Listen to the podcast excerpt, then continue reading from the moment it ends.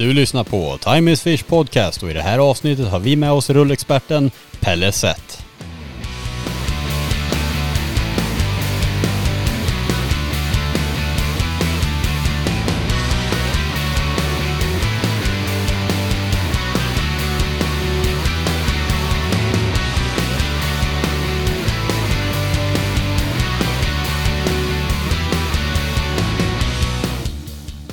Här kommer bli ett riktigt rullnördavsnitt där jag och Pelle går igenom allt som du behöver veta när du väljer sportfiskerulle.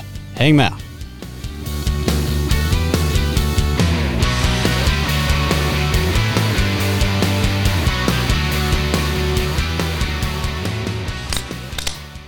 Kan det varit en bira det där eller? Det kan ha varit en bira, det är svårt att höra skillnad på det. Loka mango citron, mango lime. Jag fick en Loka päron. Är kanon. Det blir bra. Ja. Så där, då sitter jag här med eh, Pelle Sett ifrån eh, Shimano nu för tiden. Tjena, välkommen till podden. Ja, men, eh, tack så jättemycket. Kul att vara här. Ja, det är fantastiskt kul. Vi sitter just nu i Uppsala i ert eh, kanonfina showroom. Hur är läget med dig? Ja, men det, det är bra. Mm. Hösten kommer här nu, september. Det är nä- nästan för mig den roligaste fiskeperioden skulle jag säga. Ja. Vad är det som är, för mig är ju hösten och våren typ de två jag gillar mest. Vad är det som gör hösten lite mer bättre? Ja, ja jag, jag tycker att liksom, då har man fått fiska av sig väldigt mycket med, med hårdbeten under sommaren. Man har kastat och, och, och gnuggat. Och sen nu börjar liksom betesfisken gå ut igen, ställa sig lite djupare. Man får ta fram de här lite finessgrejerna ja, som, jag, som jag tycker är skitkul. Och, och börja sikta in sig lite djupare igen. Mm. Vad är favoritfinesstekniken? Oj, jag har faktiskt fiskat en del med den här nya free-riggen. Ja, just. Ja, det har jag sett lite om. Ja. Mm. Jag började med den förra hösten och har väl kört rätt mycket och nästan för mycket för att, kanske, för att det ska vara bra. Liksom. Ja. Eh, men sen tycker jag ju nedfiske är kul och framförallt dropshot är ju perfekt tycker jag, höst lite djupare. Ja. Kan presentera betet på samma ställe i vattenkolumnen. Så att dropshot är kul. Ja, dropshot är ju, när, det, när dropshot är hett, då är det ju så sjukt oslagbart alltså. Men det är ju inte alltid dropshot är så hett. Nej. Men när det är hett, då smäller det. Då smäller ja. Ja. Men sen också det här med Ned, alltså det är ju så sjukt coolt. Det eh, har man sett sådana, bara en snabb anekdot ifrån, eh, jag var iväg och fiskade abborre på ett ställe förra veckan och då hade jag, då kunde jag se dem på livescopen, det var ganska segt fiske och då hade vi som utanför en stengrynna, det var typ 8 meter djupt, hade vi pärlband av typ så här 10 abborrar som stod på botten. Och vi kastade olika tailspinners på dem, vi kastade jiggar, noll reaktion, nästan så att man undrar liksom att är det verkligen fisk? Då satte jag på en Ned, kastade ut och det var, så här, det var åtta meter djupt. När den slog i vattenytan, till synes så varken låter eller rör sig en Ned när de sjunker. Nej. Abborrarna bara, medan den sjönk genom vattnet, så såg man hela stimmet började samlas. Helt sjukt. Ja. Och så mötte de upp den vid botten, jag rörde den inte ens, tokhugg. Tog, ja. Amen. Ja. ja, men det är något speciellt med de där betena som inte, eh, till exempel alla mask, maskbeter som, som finns. Eh, när de inte gör så mycket ifrån sig. De verkligen ser ut som en, en väldigt tråkig betesfisk som är på väg ner mot botten och lite halvdöd. Det, kan vara, det kan vara det. Jag har faktiskt också varit ute och fiskat här i, eh, i söndags. Och var med om lite samma sak. Eh, man ser dem på livescopen och man tycker att liksom, varför tar de inte? Så laborerar man runt lite med betena och sen så hittar man rätt. Och de bara, liksom, det reagerar de på. Ja, alltså det är, det är så häftigt att se de där reaktionerna. Och även utan livescope, om man inte kan relatera till det då, så hade jag för ett tag sedan vi stod och fiskade på jätteaktiv fisk vid en grynna och hade massa fisk. Så slutade de bara nappa. Så bara, är de här eller inte? Så satte jag på en Ned och började få dem på exakt samma ställe innan. Så att, eh, alltså, sjukt bra långsam metod om man tror fisken är hemma. Ja, Nej, det, Nej, många har upplevelser det senaste året för mig och Ned har varit eh, eh, den är hypad och eh, det är, det är rättfärdig alltså. Shit Ja. vad effektivt det är. Nej, det, är, det är riktigt kul. Och framförallt, jag är ju, jag kan, jag kan säga att det är många som, som, som har börjat fiska ned nu som kanske gör lite fel. Och det märker jag när jag har fiskat med lite vänner och bekanta som är relativt nya och inte har fiskat. Det är det här, man tror ju, eh, när man vill fiska åtta meter, man mm. vill gärna komma ner lite snabbare. Jag brukar köra, är vädret tillåtet så brukar jag köra så lätt som möjligt. Så 3,5-5 gram skalle.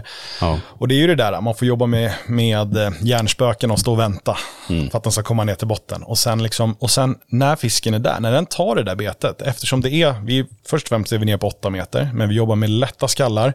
Så att eh, abborren, när den suger in den där, så har den nästan ingen motstånd alls. Det är, mm. liksom, mm. det är viktlöst för den, så den får in den i munnen. Och någonting som jag märker många, att så fort de liksom får något litet som petar, att man är så van att bara nita.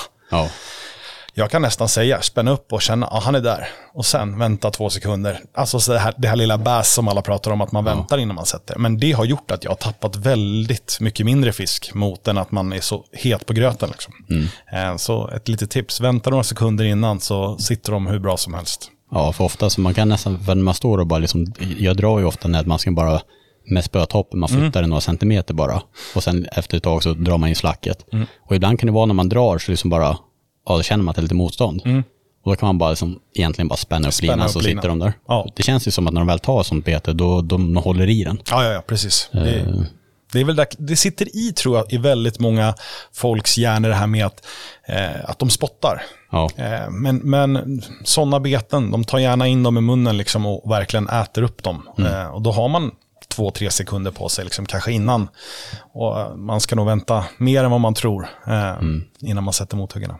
Ja, det är en kanonteknik, men det är inte riktigt Ned vi ska prata om idag. Nej. Uh, först och främst vill jag prata lite om, om uh, presentera dig, vem du är. Uh, apropå abborrfiske så är du väldigt förknippad med det. Du har gjort en, en, en riktigt fin karriär, baserat mycket på abborrfiske skulle jag säga. Uh, och du började då med Bite of Bleak för några år sedan. Yes. Ja. Ja. Mm. Bite of Bleak ligger mig väldigt varmt om hjärtat. Det var väl eh, när abborrefisket egentligen började ta fart. Liksom. Så, mm. så, och jag fiskade väldigt mycket gädda innan, men, men kände väl det här, tittade väldigt mycket på YouTube och fick upp ögonen för bäsen och kände att oj, här finns det jättemycket. Eh, och vi kan ju lyfta lite roliga personer här. Vi har ju David Frisk då som jobbar på Sportfiskeprylar. Står ja. i deras butik och är butiksansvarig där. Han... Tidigare, det är min gamla kollega från när jag jobbade på Antgärd och Bäras. Ja, du ser. Du då var ju han butikschef för Gnesta och jag jobbade i Vårby. Ja, vi ja. jobbade tätt ihop då. Jag kommer ihåg, jag var, hade sånt jäkla trögt gäddfiske. Det var så jätte, liksom, det, det här 8, 9, 10 år sedan. Liksom. Eh, och, och var inne hos honom och så började vi komma in och surra in lite abborre. Liksom. Han bara, men det är sommar nu Pelle, fan. Eh, fan börja fiska lite med abborre. Du vet att du har gjort det, liksom. börja fiska lite mera.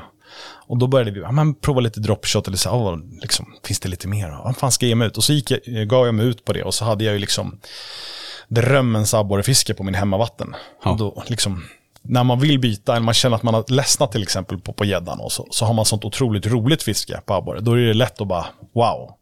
Eh, så det var väl egentligen där liksom det tog fart och man bara, okej okay, nu släpper jag gädda mm. och så kör vi abborre. Nu är ja, det är nästan tio år sedan liksom, så att, ja. Det... När, när kom du in på Bite of Bleak då? Ja, det var 2015 som, som eh, min bästa vän Jonny som hade ett företag som var på mig och eh, jag hade börjat jobba för honom och fiskade väldigt mycket då och hade kontor nere i Kina och, och så. Han bara, men Pelle ska vi inte börja sälja och göra så? Och jag var väldigt emot det i två år tror jag. Som jag bara, jag vill inte blanda min, min hobby med, med, med jobb och sådär. Mm. Eh, men sen så såg jag, liksom, det, man, var, man var runt i butiker och man såg att liksom, det låg relax. Eh, och det, var inte så många, det hade inte kommit så mycket grejer då. Det fanns väldigt liksom, mycket importgrejer. Och, och um, äh, men kanske göra någonting själv så liksom. Eh, så det var väl så egentligen det började. Och så kom jag ihåg mina första, jag pratade med, med några nära, du ska besöka de här butikerna. Så var jag runt i åtta butiker, liksom, visade upp en liten låda med, med, med lite jiggar. Som, eh, vi hade faktiskt gått på en, en stand, Exocharden var ju liksom den som vi började med för mm. många år sedan. Och var en standardmodell som vi ändrade lite form på. Så egentligen eh, en OEM-produkt. Mm. Eh, som egentligen vem som helst kunde köpa som vi bytte lite på och gjorde lite ändringar och bestämde färger och sånt. Så var jag runt med en låda eh, och alla butiker liksom, ja, det var lite natur, klarvattensfärger på de jiggarna så att det gick hem hos väldigt många, alla köpte. Och då tänkte man så här, är det inte, kanske inte så mycket svårare än så här, åka runt och vara trevlig pricka och sälja abborregrejer. Och sen då liksom tungstensiggskallar och sånt där var vi först med. Jag tror, da, äh, inte Darts, men äh, Savage Gear hade, hade tungstensiggskallar. Okay. Mm. Det var väl de som hade. Äh, som var vi första märket i Sverige med det. Så, här, så då, det var, och då när det var så hett, det var ju så mycket nytt som inte hade kommit, så det var väldigt enkelt att plocka in de här som man visste kunde, kunde funka till vårt svenska abborrfiske. Som, mm. Så ni den... profilerar ju liksom som, som en abborrleverantör ja. och kom in rätt i tid och, och också mm. just eh, din, ditt nördtänkande mm. är såklart en viktig faktor i, mm. i hela framgången. Det skulle jag vilja säga. Mm. Mm. Och eh, för folk som eh, har följt olika YouTube-serier, där har du figurerat en hel del, bland annat i Perch Pro, eller hur? Ja. Hur många säsonger har du varit med? Jag har varit med, det här, vi har spelat in den i år, eh, igen då, eh, men jag har varit med i Perch Pro, det här är tredje året, så ja. två år har jag varit med. Um, och vann i år ska man väl säga.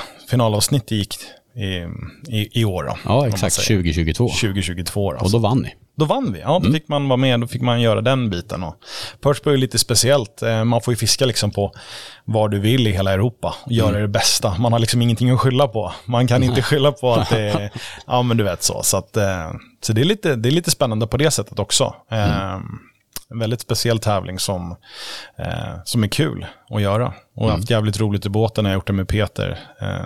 Så. För du har gjort det i två år med Bite Oblique ja. och nu i år så gjorde du det för Shimano. Jajamän. Mm. Jajamän. Eh, fiskar med en fransk ambassadör okay. som heter Theory. Eh, och vi hade väldigt kul i båten också. Mm. Eh, liten sån där vad ska man säga, en, en, en, fransos och en svensk, liksom, en viking och en, en snigelätare. Ja, exakt. så vi connectade rätt bra och hade rätt, faktiskt rätt kul. Så jag hoppas att det blir lite show. Eh, Perch Pro är lite show också, det ska vara, hända lite roliga grejer och sånt där. Så att, mm. eh, jag tror det blir bra, det blir, blir en bra säsong tror jag. Så ja. du hade vikinghjälm och han hade snigelskal på huvudet? ja, något sånt där tror jag. Ja, det ska bli kul att se. Uh, men som sagt, flera produktioner och sånt och det har alltid lyst igenom att du har varit lite innovativ och nytänkande och nördig framför allt. Och det är det jag gillar. För i det här avsnittet så ska vi nörda ner oss i eh, en kategori som alla vi sportfiskare faktiskt kan lära oss mer av och mm, lära oss mer om. Och det är ju rullar.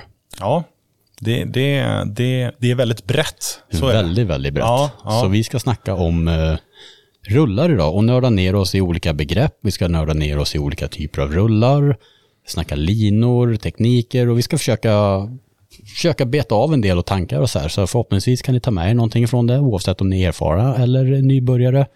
Och eh, just Pelle, du jobbar på Shimano, mm, mm. så du har ju en väldigt bred kunskap om rullar. Det här är ju, alltså podden har ju ingenting just med Shimano att göra idag. Absolut. Men nu råkar du jobba där. Och mm. det tänker jag inte hymla med heller, men det här är ju inte en Shimano-reklampodd. Nej. Men eh, såklart, du jobbar för Shimano. Ja, precis, precis. Det kan man inte sticka under stolen. Nej, men vi ska försöka hålla det så, vad ska man säga, så, så brett som möjligt. Ja. Bara för att snacka rullar och nörda ner oss. Ja, precis, och det finns så mycket som inte, som inte handlar liksom om, om, om, även om man är från Shimano eller Daiwa eller vad det är, så är det mm. väldigt mycket eh, Alltså tekniker, vilka tekniker vi använder och vilka rullar till vissa tekniker eller spön, aktion och sånt där. Men mm. rullar är egentligen, det är en väldigt viktig grej eh, och utväxlingar och, och sånt. Mm. Eh, vilken typ av rulle eller lina till vilken rulle och sånt där. Så det, det är väldigt brett. Eh. Det här är någonting som jag, kan lära mig mycket mer om rullar. Alltså det, det finns ju specialiserade rullar inom alla kategorier och ja. det är någonting som jag själv borde bli bättre på att faktiskt Eh, utveckla mitt eget kunnande. Så det här ska bli roligt även för mig. Mm. ja, jag ser fram emot det här också. Ja. Vad eh, vi kan snacka om bara, jag tycker det var så roligt, eh, Lars Öhman snackade i poddavsnittet med honom om en drömfisk och ett drömscenario. Oh, oh, oh. Har du något sånt där som du vet på rak arm eller vill du fundera till slutet av avsnittet? För jag tycker det är en kul fråga att ställa alltså. Nej men alltså det roliga om, man, om, man, om vi pratar abborrefiske. Ja, men det tycker jag vi ska göra för det är ändå så, specialitet. Ja, alltså jag, har, jag vill ju ta en, en in, insjöfiske över två kilo. Ja. Det är liksom, någonstans eh, där är det liksom, det är min, det är drömmen att få göra det. Då känner man sig, jag har tagit 50 cm i insjö och, och jag har tagit, jag, min, det bästa jag har tagit är 1760 mm. på en 52. Um, Jäkligt stor insjöfisk. Ja, Eh, och jag tycker det, det, det, är en bra fisk, men att få ta den över två kilo i en insjö, helst, helst i närheten där man bor också. Jag vet, ja. man har ju lite sådana där grejer. Eh, har du någon ehm. speciell teknik du vill att den ska ha på också? Oh. Om du får välja situation, är det en supertuff dag och, och du bara provar någonting helt annorlunda och då hugger den eller? Mm. Alltså jag, jag, jag har ju väldigt, i min släkt så har vi väldigt mycket fiskare och jag har en rätt rolig grej eh, och jag har pratat med rätt mycket och det här kommer faktiskt lite upp från Norrland. Mm. Eh, har du anor från Norrland? Nej, men jag har släktingar som är där mm. uppifrån och så. Jag, jo, men det beror på hur långt upp vi går. Man, okay, ja. norrlänningar är väldigt känsliga om man pratar Norrland och så är vi liksom i Mellansverige. Mm, jo, det, det, kan ju, det kan ju ses som stötande av vissa. Nej, exakt. Så man får passa sig lite. Men, men du vet, att vara ute och fiska när det är lågtryck. Ja. Eh, jag har, har en känsla, eller jag har allt, det har jag hört också från, från gamla fiskare, att vi brukar ju säga då att både gös och abborre nappar väldigt dåligt när det är lågtryck. Vi kollar mm, generell upp, uppfattning. Ja. uppfattning ja. Men då finns det vissa som säger att när det är som sämst förutsättningar, då har de stora fiskarna, som inte, speciellt då abborren, inte lika tryckkänsliga mot, mot det trycket. Mm då har man större chans att plocka de stora. Intressant. Så eh, om man tittar till exempel på det året vi vann med Purge Pro så hade vi faktiskt katastrofal förutsättningar nästan i hela Europa. Då, då. Så många hade väldigt trögt sist. Och sista dagen när vi, när vi får, eh, jag får en 52 då. Nej, förlåt, det får jag inte. Jag får en 50. nu, nu spånar jag ut här ordentligt. Nej, men jag får en 50 som gör att vi, eh, vi vinner. Ja. Eh, då hade vi alltså 900 60-970 tryck och det hade gått ner. Så det var liksom inte stabilt bara utan det hade verkligen droppat katastrof. Men jag stod i min hjärna och tänkte, det är nu, det är nu den här stora ska hugga. Coolt alltså. Ja, så, att, eh, och, så jag stod ju bara liksom och, och om bara hade det i min tanke, det är nu den står. Och så kom det liksom. Så att, ja. eh, det ska ni tänka på, att, att, att jaga stor fisk när det kanske är lågtryck. För de, de lite mindre fiskarna, de kanske inte då är lika mycket stöten. För många gånger ibland när man hittar ett stim med lite abborrar, så lite utanför där står det lite större abborrar. Och då kanske de får tid, tänker man, att, mm. att, att, att, äta när de, när de andra inte är lika aktiva. Så att, eh, och det funkade. Mm. Mm. Så att eh, jaga, jaga era PBn när det är de sämsta förutsättningarna. Åk inte hem. Nej, men det, det är en helt uh, rimlig uppfattning tycker jag. Alltså, mm. det har man märkt också när man har sådana här riktiga race som man får jättemycket, kanske fin fisk. Mm. Det är ju sällan, eller ja, sällan, men jag tycker det, det känns som att om det är mycket aktiv fisk på platsen, då är det större risk att en mindre hinner fram till jiggen innan en av de där få stora faktiskt hittar jiggen. Exakt. Uh, så då, jag förstår vad du menar. Mm, det är intressant. Mm. Intressant tanke. Ja, verkligen. Mm, mm, och det är det jag menar, det här med nörderi alltså. Det är, du är rätt person alltså. Nörd. Ja, herregud. Ja. Och nörd är någonting positivt inom fisket. Det tycker jag. Jag tycker det egentligen inom det mesta. Mm. Alltså, allt ifrån spel till allt. Alltså, ja, det är kul att nörda Jag är gammal idrottskille och då har man ju, man har, det kan man också vara. Man kan vara idrottskille och verkligen nörda ner i sin sport. Ja. Uh, man tänker på det mesta. Liksom. Hur man lindar en tejp på en hockeyklubba till man byter strumpor. Alltså det finns ju jättemycket inom alla sporter. Så nörd, jag håller med dig, nörd är någonting bra. Man ska vara mm. stolt över att man är nörd i någonting. Det tycker jag absolut.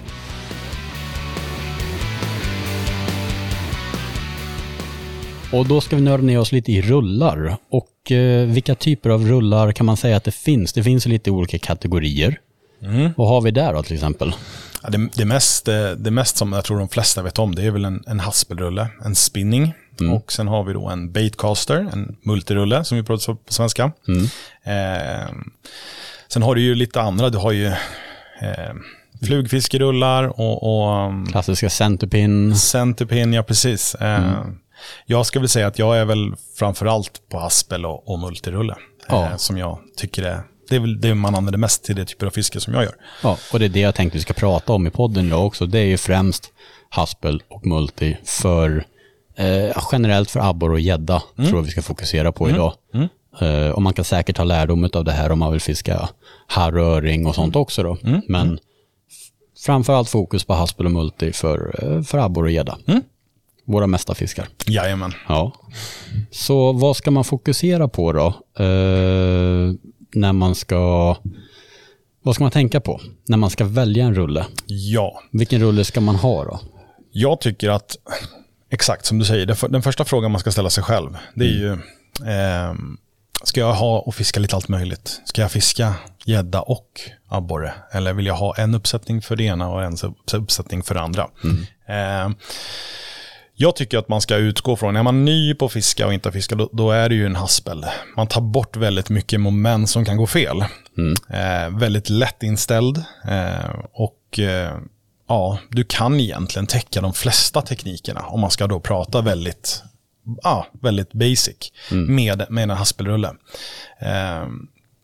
Och, och, faktiskt är det ju så att många, många kanske tror att, liksom, att eh, till det här måste jag ha eh, en, en multi, multirulle. Mm. Eh, för att man inte kan. Men, men det är det inte. Liksom. Det finns inga rätt och fel. Eh, det tror jag många, många kan tro att man, kan, man gör fel. Jag måste ha det här för att man kan inte. Men, men eh, sen kommer man ju över till en annan kategori. Liksom, vad, vad, vad är mest lämpat för det här typet av bete? Mm. Vilken lina och allt sånt där. Men, men haspel skulle jag säga. Börja, man börjar med en haspel, man börjar med eh, storleksmodell. Eh, om man vill ha lite allt möjligt, då finns det de här runt, jag skulle säga det jag är mest van vid att prata, det är 3000 size. Mm. Där får man liksom en, en allround. Du kan fiska abborre, du kan fiska gädda, du kan även fiska lite gös med det också då, om mm. vi går in på det. Så, att, så runt den sizen. Vill man gå åt lite mer lätt håll, för att jag menar, jag tror många har varit med om ute att man står med en haspeluppsättning som är lite light, man fiskar abborre och så hugger det på liksom en 5 kilos gädda. Det går. Mm. Eh, man jobbar med bromsen och sådär. Så att eh,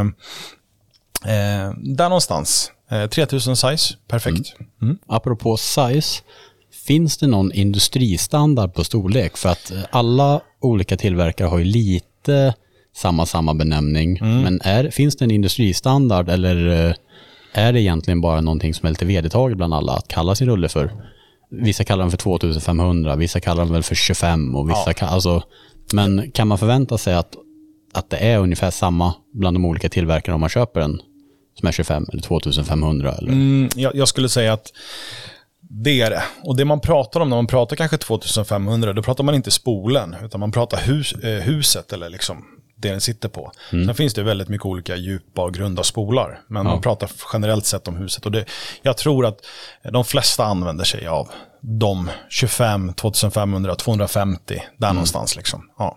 Exakt. Om man ska dra en grov generell eh, generalisering så kan man säga 2500 för abborre Mm. En bra size. Ja, exakt. 2500. Eh, det, kommer, det kommer väldigt långt. Mer än 2000 till abborre. Kan, det, är, ja, mm. det är väl den mest allrounda storleken. Eh, finns det ner till, vi har ju 2000, vi har 1000, vi har 500. Mm. Eh, om man, ja, typ så. Men 2500 till abborre. Eh, ska man bara köra gädda då skulle jag prata 4000. Mm. Eh, så. Så. Men det funkar med en 3000. Det är så här. Ja, jo, men det är lite luddigt alltså. Allting övergår ju. Det är det som är med fiskat. Det är luddigt och jag förstår ju folks frustration när man kanske sitter vid en webbshop ja. och ska beställa hem en rulle. Mm. Oj, oj, oj, vad mycket storlekar det är. Vilken är det liksom? Och sen ja. har alla leverantörer lite olika storlekar och så här. Det kan skilja sig rätt mycket. Och sen som du säger också att det där bestämmer ju inte spolen. Så man kanske beställer hem en 2500 så får man en sån här ultragrund spole. Exakt. Eller så får man en sån här jättedjup spole som man snurrar på 100 meter flät. Så är det ju långt ifrån upp till kanten. Ja, ja, ja exakt. Eh, så att det, det skiljer ju så himla mycket. Eh, och det är ju lite svårt att botanisera sig i. Ja. Där vet jag inte, där kanske ja, men det är därför vi handlarna vill, får ju också... Ja, vi vill ha kvar våra butiker. Mm. Alla ska värna om våra butiker, alltså gå in och få den kunskapen och fråga. Eh, många är väldigt rädda av att fråga, man, man, man vill gärna googla sig fram till allting, men jag menar, nyttja våra butiker. Det, mm. det, är därför vi har dem, att gå in och ställa en bra fråga. Var, varför? Det finns jättemånga, jag har fått jättemånga frågor idag att de har köpt ett, till exempel en, en rulle som, är, som har en shallow-spolare. Mm. Och, och, måste man grunda på den? Hur, om jag har flätlina, jag vill köra flät, man, många, det ligger kvar det här att man grundar alla spolar mm. med, med, lite nylon i botten. Men, men specifikt de här shallow-spolarna då, där ska man jobba med en låg dimension på, på, på, på flätlina eller på fluorkarbon, vad man nu vill köra. Men flätlina framförallt är det som många använder. Mm. Um, och det räcker faktiskt. Nu ska vi säga, vi skickar i alla fall med, det finns en liten tejp som man kan tejpa fast flätlinan. Så man mm. behöver inte, då får man på den här tunna och tillräckligt med, lin, eller tillräckligt med lina på spolen. Mm. Um, så man behöver framförallt inte alltid grunda. Grunda kan vara bra om man har en liten djup på spole. men, eh, men man behöver inte det. Så, att, så att in och fråga och det, ja. Det är det jag också brukar snacka om i podden. Man ska liksom handla lokalt, försöka gå till sina eh, lokala butiker. Och det är inte bara för att stötta ekonomiskt, men det är också för er skull att, att, att kanske komma till butiken och se storleken på rullen Ja. för att få en uppfattning om vad det är man kommer att köpa. Och där är ju butiker kanon. Man kan faktiskt känna och klämma på sakerna. Ja, jag håller med till 100 procent. Och, och framförallt eh, eh, att, att, att nyttja det. De flesta är ju väldigt trevliga i butiken och de är där för att hjälpa, hjälpa er. Så att in och snacka med dem. Exakt. Och är det någonting, för att det är som du sa förut, att folk kan vara ganska rädda för att fråga, men som sagt, det är det alla är där för. Det finns inga Ja, eh, det är våran, frågor, det är liksom. våran fritidsgård. Exakt, det våra- är precis så är det. Ja, ja. Ska, det är in där och det finns alltid säkert lite kaffe eller någonting. Så fan, börja, börja behandla våra sportfiskebutiker som när vi var små, när vi gick till fritidsgården. Ja, det är faktiskt en kanon eh, grundtanke. Yes. Eh, Och multirullar då med storlekar, hur ser det ut där? För nu, det här var lite haspel tror jag Mm. vi snackade. Nu, om man till multirullar, vad är det för storleksbenämningar där man, man går efter? Ja, man kan gå på, de- de- den, den är lite tuffare, speciellt eh, när vi pratar abborrefisket så, så är det ju väldigt, vad ska man säga, en, det, då börjar vi gå ner och prata lite liksom vilket typ av bete man använder och sånt där. Men vi har ju alltså 70 size, vi har 151 eller 150 size, eh, 200 size och där jobbar man mycket med de sizeerna på hur mycket, hur mycket lina du får på på spolen. Sen är det oftast inte så stor skillnad på huset. Men, men till exempel, jag fick en fråga här från någon jag skulle, eh, för att ta någonting, att jag ska vertikala gös. Då måste man nästan ha 200 size för att du får på lite mer lina när du ska fiska lite djupare. Eh, och så, efter gös och sådana grejer. Ehm, och, och, och lite sådana grejer. Men Speciellt om man vill åka och fiska lite röding också. Ja, men För då är precis. det mer djup ner till Då är det 40 mer- meter och sånt Ja, där. exakt. Så, exakt. så det kan vara bra ha. långa dropp, djupa dropp. Liksom. Så, att, ehm, så det är lite annorlunda eh, med, med det. Men, men eh, 70, 150, eh, där någonstans är ju liksom en standardstorlek eh, för, för en abborre multirulle. Då, då. Om man säger gäddmultirullar, och vad är det för en ungefär storlek där? Där, där är det väl det klassiska, runt en 300 size. Ja. 300-storleken är väl den mest använda. Du kan ju liksom använda en 200 för att fiska lite då, vad ska man säga, lite, vad brukar man säga, lite mindre typer av gäddbeten. Eh, och en del är lite populärt, men då var vi också över på lite mer nörderi, Ja. eh, gäddfiskare. Men det kan man ju också vara, man kan vara väldigt nördig när man är gäddfiskare. Att, Min uppfattning är ju också att svenskar vill ju gärna köra lite grövre än vad man kanske behöver. Ja, ja. Så man har ju sett de här ja, från Musky och sånt där, om man kör en sån här riktigt grov, jättestor Musky-rulle liksom. Eh, och skulle du säga att det är bättre att överdimensionera storleken på multirull när det kommer till gäddfiske? För att generellt kanske man bara har två uppsättningar eh, spön i båten. Är det bättre då att överdimensionera lite grann så att de kanske står emot sig lite fler år liksom? Ja, det skulle jag nog kunna säga. Eh, ja, om, man ska, om man ska köpa en rulle, då ska man nog köpa en, en 300-storlek. Eh, eller 400, men, men det kan bli för, för lite stort för många. Men, men 300, 300-modellerna tror jag, och då pratar jag för, för de flesta märkena där ute, att där, där är nog en bra start. Liksom. Eh, och där kan vi också gå in på, om vi pratar det, eh, haspel, haspel eller, eller multi. Mm, exakt. Vad är liksom, eh, vi ska se, för jag har en liten timeline här för att försöka inte göra det för spretigt. Eh, men det är faktiskt precis det jag ska gå in på här nu. Ska man säga, vad är fördelarna med, de, med multi kontra haspel? Om vi börjar med, eh, ja, generellt, vad är fördelen med den ena kontra den andra? Ja, jag tycker ju att jag började fiska, när jag började fiska gädda för, för många år sedan, då började man ju som många andra där ute, det kan man ju inte sticka under stolen med, med en ambassadör. Eh, jag tycker den ligger jäkligt bra i handen, man får direkt kontakt med betena. Eh, man har liksom, man har allt kontroll i handen. Man kan göra snabba dropp. Eh, ja, eh, du kan kasta tunga beten. Eh, kan bromsa dem mycket enklare när du kommer fram till en vasskant. Eh, och där också när man fiskar multirulle efter gädda så är det framförallt eh, framförallt snabba, långa, korta kast. Man, man fiskar av en vasskant. Du kan verkligen, du, du har bättre precision, tycker jag. Det kan väl du hålla med om? Det är väl en generell uppfattning och det är väl också därför väldigt mycket bassfiskare fiskar med multirulle just för Ja. eh, att man kanske inte alltid gör fullängdskast utan man gör precision, man vill stoppa den Ja. på rätt tidpunkt och så vidare. Ja. Eh, så där, det är väl mycket bättre precision i en multirulle. Och även eh, den uppfattningen som många har eh, är väl också att eh, det är bättre vid- när man kastar tyngre beten. Eh, Men å andra sidan, när jag fiskar GT och sånt där, då är det ju haspel. Då är det haspel. Och då är det tunga beten. Ja. Man står och dänger hela dagarna i jättelånga kast. Så att det går jättebra att fiska tunga beten med haspel. Men står man när det är du vet, november eller januari och det är svinkallt. Det har vi också. Ja, då gör det ont i fingrarna att fiska tunga beten med haspel. Alltså det är inte nice. Det är inte nice. Nej, det är inte det. Ja. Nej, men, eh, jag skulle säga, och framförallt tittar man på, på de, de haspelrullarna som, som vi har, eh, varför man använder det till, till, till också det tyngre, om man säger då GT-fiske och allt det där, det är ju för att eh, och fruktansvärt hållbara rullar. Eh, så att eh, det är många som gillar det också, att det verkligen håller. Eh, hå- grejerna ska hålla också. Det är också en, en viktig grej när man, när man tänker på att grej ska hålla. Eh, man ska inte, det ska inte gå sönder. Det är, svår, det, är, det är svårt att bygga hasplar. Det är också en grej vi kan prata om att en haspelrulle kontra en multirulle är det mycket, mycket svårare att göra en bra haspel. Är det. Okej, okej. Mm, ja, det- men det är mycket mer skiftningar i Exakt. energiöverföring, eller hur? Ja, och så kan man tänka på liksom hur, hur en haspel jobbar upp och ner. Du vevar från sidan och den jobbar upp och ner. En, en multirulle jobbar ju egentligen med en, en pinne genom eh, en linspridare och Ja. det, den jobbar bara rakt ut och rakt in. Eh, som, en, som en trumma liksom. Till synes mycket simplare. Mycket simplare, ja. Till synes, ja. Om vi ska tänka lite grann eh, med pris när man väljer rulle.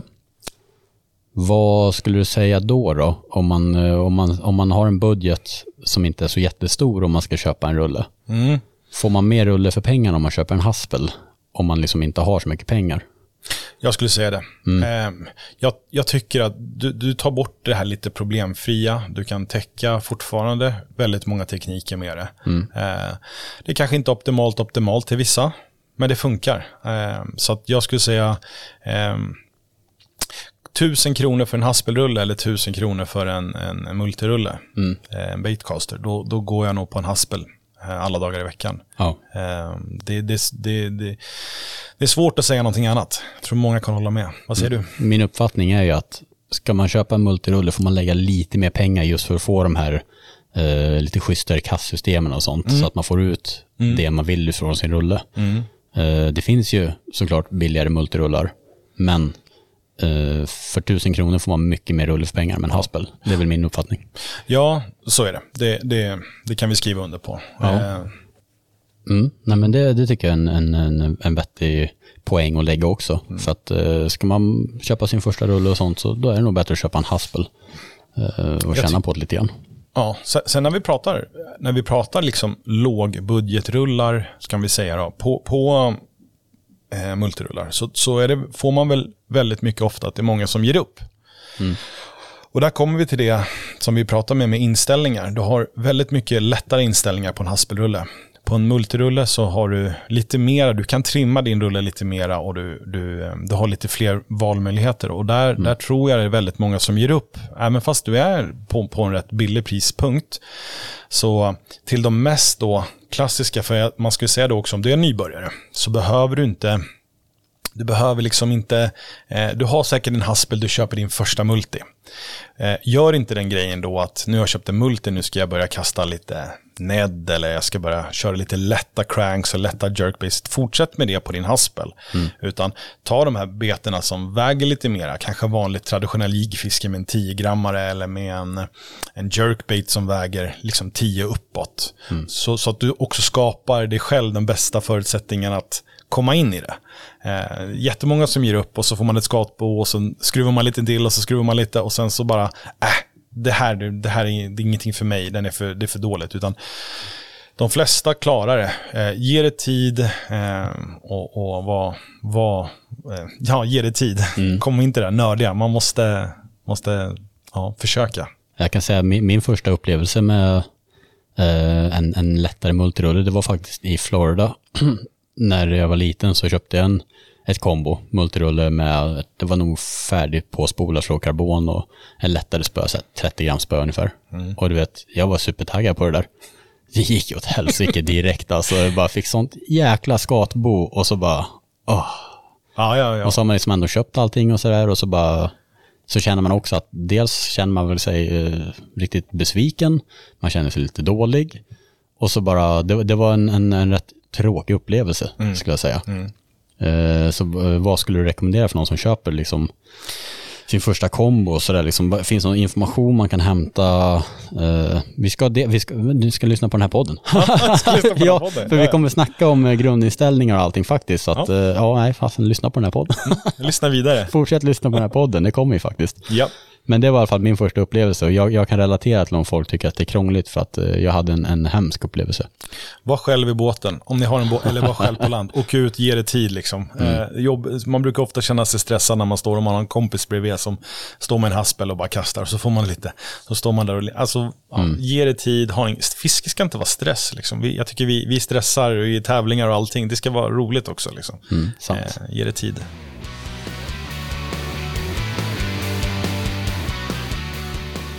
Ja, men när vi ändå pratar om det här med eh, när man köpt sin första multirull till exempel då.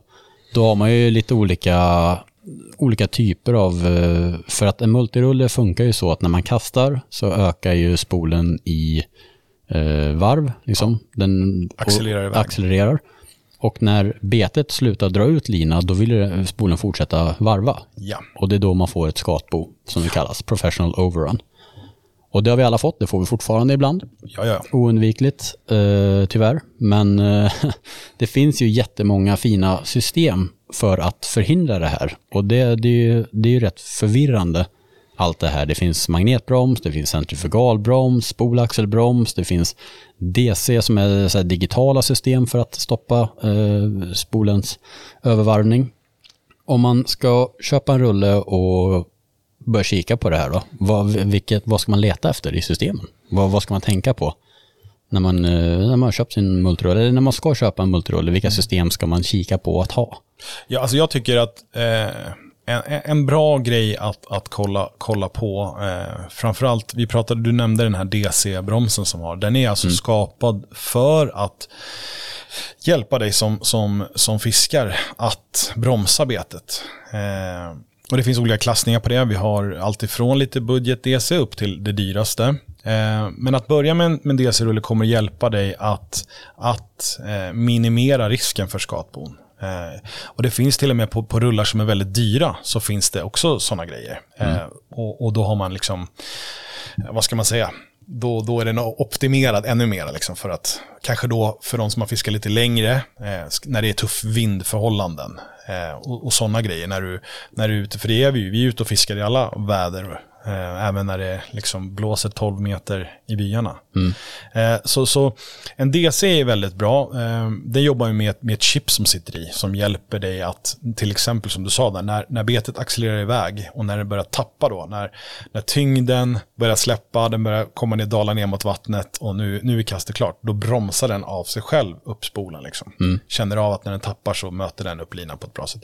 Så det är en jättebra någonting att börja med. Men har man, har man inte, vill man inte köra en DC-rulle, den låter ju lite. Jag brukar säga Sound of Cash, men, ja, men det är inte så många som, Sound of cash. det är inte så många som, som gillar det uttrycket ibland. Om ni mer gillar Sound of Silence då, vad är det man ska kika Ja. på då? Nej, men framförallt så handlar, handlar allting om en grundinställning. Eh, Mm. hur vi börjar. Och, och vi börjar med att och kanske ska spola på en lina. Mm. Eh, där tycker jag att många eh, tror att när man fiskar abborre så ska man fiska tunt. Det ska vara 0,10. Mm. Eh, om vi pratar svenska dimensioner som vi var 0,10, 0,8, 0,12. Jag skulle säga så här, börja med 0,15, 0,16. Eh, då vet man att kanske inte det är betet som drar på. Om du får ett skat på, sticker den iväg direkt, går av. Eh, så, så gå gärna upp lite i, i dimension på, på den linan. Och sen eh, har vi då det vi pratade om, då, olika bromsfunktioner. Då. Ja. Spolaxelbromsen, det är väl den, den stora hjulet som sitter som man egentligen spänner och drar åt eh, spolen med mot, mot, mot gavlarna. Som, Och, och det är den, eh, det, det är det hjulet som sitter ofta på samma sida som veven. Som veven. Eh, Så sitter det en liten, ett litet hjul som man kan vrida på. Det finns ju stjärnhjul för att ställa bromsen. yes, Och sen har vi det här lilla hjulet också. lilla hjulet ja. Ja, och det är den vi snackar om nu. Ja. Och en grundinställning som jag alltid börjar med när jag fiskar in en ny rulle är att egentligen är det, den är det ju den man ska ställa sist. Det har ju magnetbromsar och SVS-bromsar på, på våra rullar. Jag brukar alltid börja med, med den på en tvåa. Två eller tre. Då vet jag att den bromsar lite På mer. magnetbromsen På då. magnetbromsen. Då, som Exakt, och den är numrerad. den är numrerad, ja precis. Eh, på, på, på vissa multirullar då har man inte numrerat, men vi pratar abborrefiske nu då. Mm. Då har man numrerat. Och det är ungefär tror jag på många andra rullar också. Och vi kan säga magnet, då är vi lite generella på alla märken. Ja. Så ställ den gärna lite för högt eh, först. Eh, Men om vi ska börja med bara eh, magnetbromsen. Mm. Vad, vad jag har fått för mig så arbetar magnetbromsen mer i slutet av kasten. precis. Den bromsar upp när betet börjar dala. Ja, när betet börjar dala, då, Mm. då, då, när du ställer magnetbromsen så är det liksom hur långt den ifrån magneterna som sitter, antingen på spolen eller, eller liksom på sidan av, av gaven på, på, på, vad säger vi nu då? Nu står det stilla. På spolen. ja. Gaven på spolen. Gaven på ja. spolen. Ja, det sitter ju invändigt i, Ja. i den yttre gaveln kan man säga. Tvärtom oftast ifrån vad veven sitter på. Vad veven sitter Där på. sitter ju det systemet. Ja. ja. och så när, när du liksom, när, när som du säger, när betet börjar dala, då blir det ju mindre, den snurrar saktare och då känner ju bromsen av och bromsar, bromsar ner den. Eh, och en tvåa, trea är bra att börja med där. När du har ställt in den på det så, så, så har du Ska man säga så här bara för att generalisera Mm. ännu mer. Hur många siffror finns det oftast? det brukar finnas upp till fem sex Ja, ska jag säga. men ska vi säga så här att man ska ha någonstans på mitten då? På mitten, ja. För jag tänker om någon annan tillverkare har kanske upp till 20, Ja. så kanske börja på en 10 då, Exakt. på deras. Ja. Eh, Så att, att någonstans på mitten då. På mitten är nog en, en bra grej. Ja. Ja. Ja, det skulle jag säga. Börja, Då generaliserar det bra. Eh, sen när du har gjort det och hängt på ditt bete, då kan det vara så att när du, jag brukar alltid sticka ut spöet bredvid båten, eh, hålla den över vattnet, eller ja, eh, om du står på land så kan du bara hålla den över vattnet.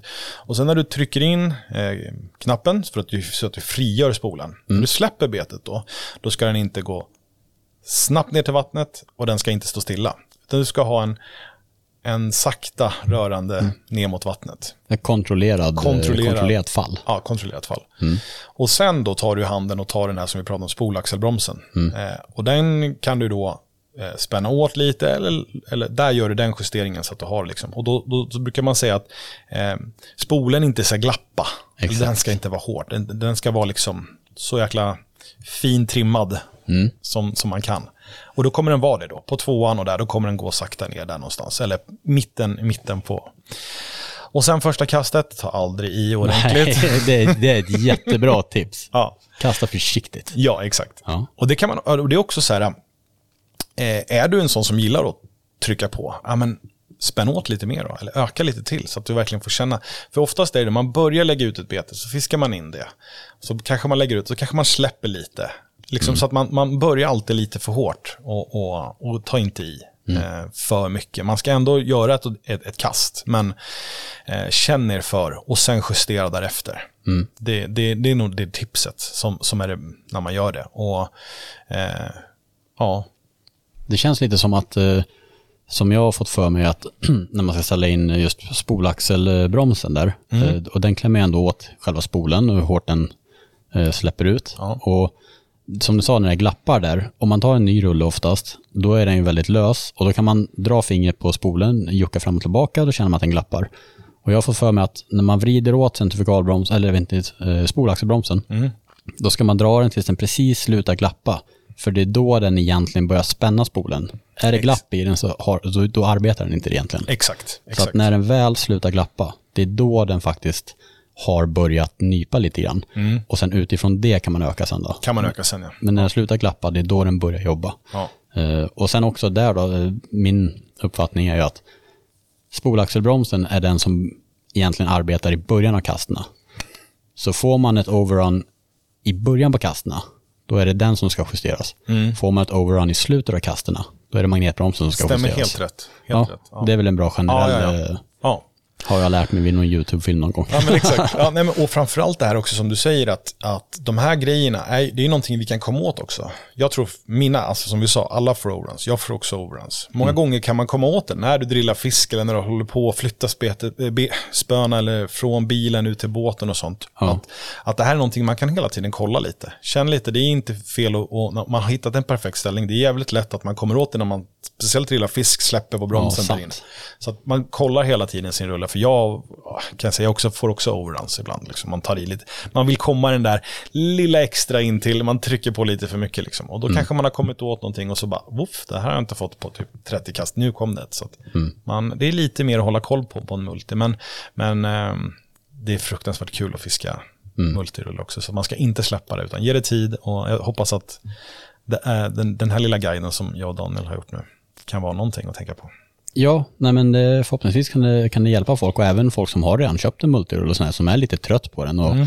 kanske inte riktigt får till inställningarna, kanske kan hitta någon, eh, något tips här så att man faktiskt plockar upp den och fortsätter fiska lite mer med den. Mm. Mm. Uh, och jag har själv börjat hitta tillbaka, jag har haft en period nu när jag inte har kört mycket multi, men senaste månaderna så har jag kommit tillbaka till det mycket. Mm. Och det är ju någonting ganska givande när man får in inställningarna på den. Och, och det, det är liksom, man kastar lika långt som polarna som står med haspel bredvid. Jajamän. Och det bara känns helt rätt alltså. Det, mm. känns, det är faktiskt väldigt givande. Det, det är väldigt nice. Jag, jag, eh, jag, jag kan ju tycka att vissa beten som, som, som tar mycket eh, luft när du kastar dem och mm. bromsar mm. lätt mycket. Eh, sådana beten kan man ibland känna att man har lite korta kast på. Ja. Som du kanske med en haspel kan verkligen trycka iväg. Men exakt som du säger, speciellt då chatterbait eh, och playjigs. Ja. Eh, Tailspinners. Ja, ja för fan. Det, det Kasta ut månen med ja, multirulle alltså. Med, ja, ja, det är jätteroligt. Ja. Men eh, sen har jag också så här Albin Chargi, eh, en vän till mig på Mojo Boats, där, han, han är ju eh, också en nörd mm -hmm. och väldigt duktig när det kommer till, eh, till att och, och se saker, snappa upp saker fort och, och också få testa nya saker. Och han hade, har ju en ganska bra, um, när han väljer att köra multi eller haspel, och då säger han, eller enligt honom så kör han ofta teknik, tekniken när man kör hög spöföring. Mm. Dropshot eller traditionellt jigg när du arbetar med hög spöföring. Mm. Då väljer han en hasper. Ja. Ska du köra låg spöföring, när du står och vevar en chatterbait eller du fiskar kanske en blade jig neråt, uh, jerkbaits, ja. crankbaits, ja. då väljer han att köra en multirulle. Ja. Så det är så här, om man ska generalisera hårt, så är det faktiskt en väldigt bra eh, guideline tycker jag. Jag tycker det, och, och, jag tittar väldigt mycket på amerikansk bass och speciellt på, på när de tävlar. Och, mm. och, och, där tycker jag vi kan lära oss väldigt mycket. Det är väldigt kul att fisk, fiska med de här äh, lätta, lätta betena med de här lätta rullarna. Det finns ju har ju kommit jättelångt fram. Alla märken har kommit med, med baitcasters, alltså multirullar, som du kan fiska nu, lätta beten med. Men mm vi vill göra det lätt för oss. Och man ska göra det tycker jag. Jag tycker att, exakt som Albin säger, att när, när du fiskar med spöföring uppåt så, så vi vill inte ha massa onödigt trassel. Vi, vi vill inte ha den där eh, som gör det svårt för oss. Mm. Eh, så jag, jag, köper det till 100%. Då kör vi med hasplar om man till exempel fiskar lätta Neds, Nedrigs. Mm. Jag, jag, ser inte många på amerikanska basstouren som står med multirullen när de fiskar till exempel Ned. Nej, eller, eller dropshot. Eller dropshot, mm. eller ja, så. Så att, så att uh, det är nog en bra, ha, ha, tänk, tänk den, det är en bra utgångs, jättebra. Mm. Ja, bra det, Albin. Bra jobbat Albin. Nej men det, Albin har mycket bra tankar faktiskt. Så ja, det, är jättebra. ska man lyfta. Eh, och andra bromssystem då? Det finns ju centrifugalbroms också. Det ser vi väldigt mycket i rullarna. Precis. Eh, och det är någonting, eh, ska man säga att den jobbar till exempel med lite på samma sätt som magnetbromsen eller? Ja men det, det, det ska man, för att göra det lite lätt så centrifugal magnet, eh, det, det är ungefär samma sak. Mm. Eh, och om man pratade, vi, vi pratade DC eh, som ett chip, vi pratar eh, centrifugal eller magnetbroms. Eh, där kan jag säga nu att alla märken har kommit väldigt långt i den utvecklingen av det bromssystemet. Mm. Eh, och, och kunnat trimma till det, för det handlar mycket om också då vikten på våra spolar. Eh, ju, lättare, ju lättare vikt du har på spolen, eh, ju, ju, och ju bättre broms då, system du har, mm. så kommer man då väldigt långt. Många som frågar mig till exempel, ska man köpa en en Metanium DC eller en Metanium MGL. Mm. MGL har ju SVS eh, magnetbromsen och så har du Metanium med ett jättehögt DC-chip i. Mm. Eh, jag kan tycka att eh, framförallt när man har kommit upp och lägger de pengarna och nu har vi kommit så långt i utvecklingen av de här magnetbromsarna att det nästan är bättre. Kan du ställa in din rulle och du gillar det och då, när man lägger de pengarna som ofta kommer rätt långt i sitt fiske, mm. då föredrar jag MGL eh, före DC. För då känner jag att jag är så pass duktig på att tuna min rulle med de här bromsgrejerna. Eh, men då får man jobba mer aktivt Då får också. man jobba lite mer aktivt. Mm. Och framförallt till exempel om du går från, man byter inte oftast lina kanske, men du byter beten. Då kanske man också, för det är också många som glömmer, man står och kastar en, en 10 grams och sen så kanske man går ner på en 7 Då kan det vara en liten, en liten fin inställning de behöver göra på, på vissa rullar. Mm. Um, så att, så att jag, jag föredrar nästan att fiska inte DC eftersom man har kommit lite längre i det fisket. Ehm, mm. Men det är... Men där är det också för att du är väldigt specialiserad. Det kan man väl jämföra ganska bra med en som kör drifting. Ja. Han kör ju inte en automat. Nej. För han vill ha full kontroll. Exakt. Och han är också så pass duktig så han kan kontrollera sin bil mycket bättre. Jag som kör runt överallt, ja. jag vill ha automat. Ja, exakt. Det är mycket smidigare för mig. Ja, exakt. Uh, så det, det, är det är nog en ganska bra jämförelse kanske. Ja. Uh, så vill man ha ut det mesta av sin rulle så är det ju manuella system man ska kika på. Ja. Men då måste man också vara beredd att anpassa sig hela tiden under dagen. Ja. Och en, en, grej som är väldigt viktigt att tänka på, som en anledning till varför man ofta får skatbon. Jag kan stå och fiska i en vecka och inte få det, men sen gör man det så här, du vet, när, när det helt plötsligt börjar eller hugga bakom båten eller så här, eh, man helt plötsligt bara ändrar riktning och kastar lite, det är lite motvind bara helt plötsligt. Ja.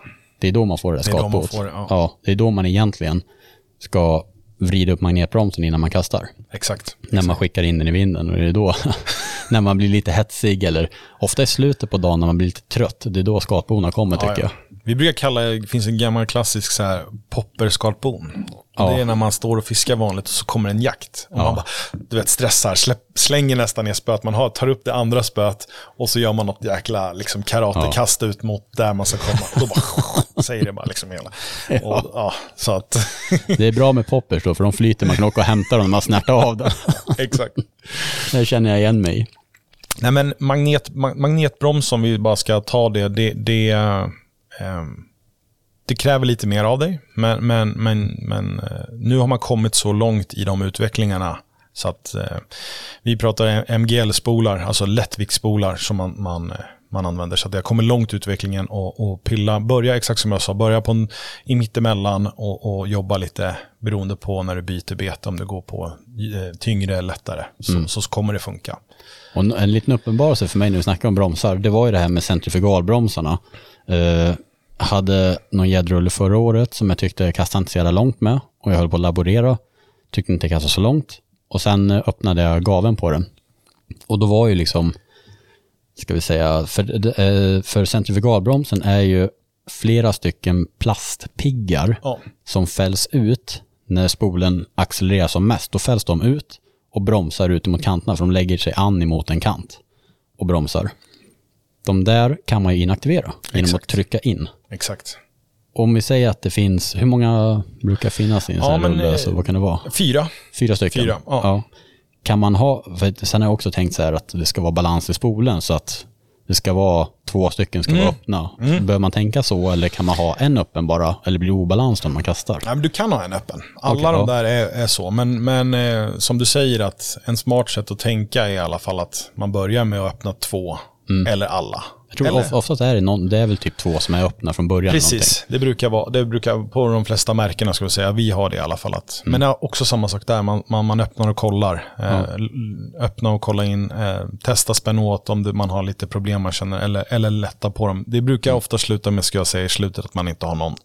Ja, för eh. det var ju det jag märkte där, att det var typ två aktiverade, så bara klickade jag bort en. Ja direkt. Jag fick så jäkla mycket längre kast. Ja, ja. Och det var där skon klämde då. Eh, och det var ju de där som låg an. Mm. Vilket är bra om man kör väldigt lätta beten kanske. Men eh, när man kör lite normala gäddbeten och sånt. Exakt. Då är inte den där så himla viktig så. Utan då är det bättre att laborera lite med magnetbromsen och inaktivera dem där. Ja, alltså det var ju verkligen mycket längre kast. Mycket längre kast, ja. Eh, så centrifugalbroms det ska man kika på alltså, och prova att inaktivera några piggar eller inte. Inaktivera några piggar. Och sen, ja. sen är det här också klassiska som, som många, många tror att bara för man har köpt en rulle med kanske en DC eller något sånt, att man inte lägger fingret på. Mm. Jag har, all, jag har alltid mitt finger på. Det här klassiska som när man fiskar gädda, man, man vill nästan ha det så att den går emot. Mm. Det är ingenting som man ska ta bort jag tycker det är skönt, då, för då har man den där kontrollen att kunna bromsa när man vill. Liksom. En del Mm. kastar ut och så står man bara liksom med tummen rakt upp och så bara, Ja. Titta vad jag har för fin, liksom. det går hur bra som helst. Så använd rullen och bromsa, speciellt till en nybörjare, den ska alltid ligga på. Hellre lite korta kast liksom, och bromsa lite mera med tummen också, det, då har man kontroll på grejerna. Nej men absolut, det är nog eh, bra generella tankar. Eh, då tror jag vi har avklarat eh, de olika typer av kassystemen som man kan förvänta sig av en multirulle.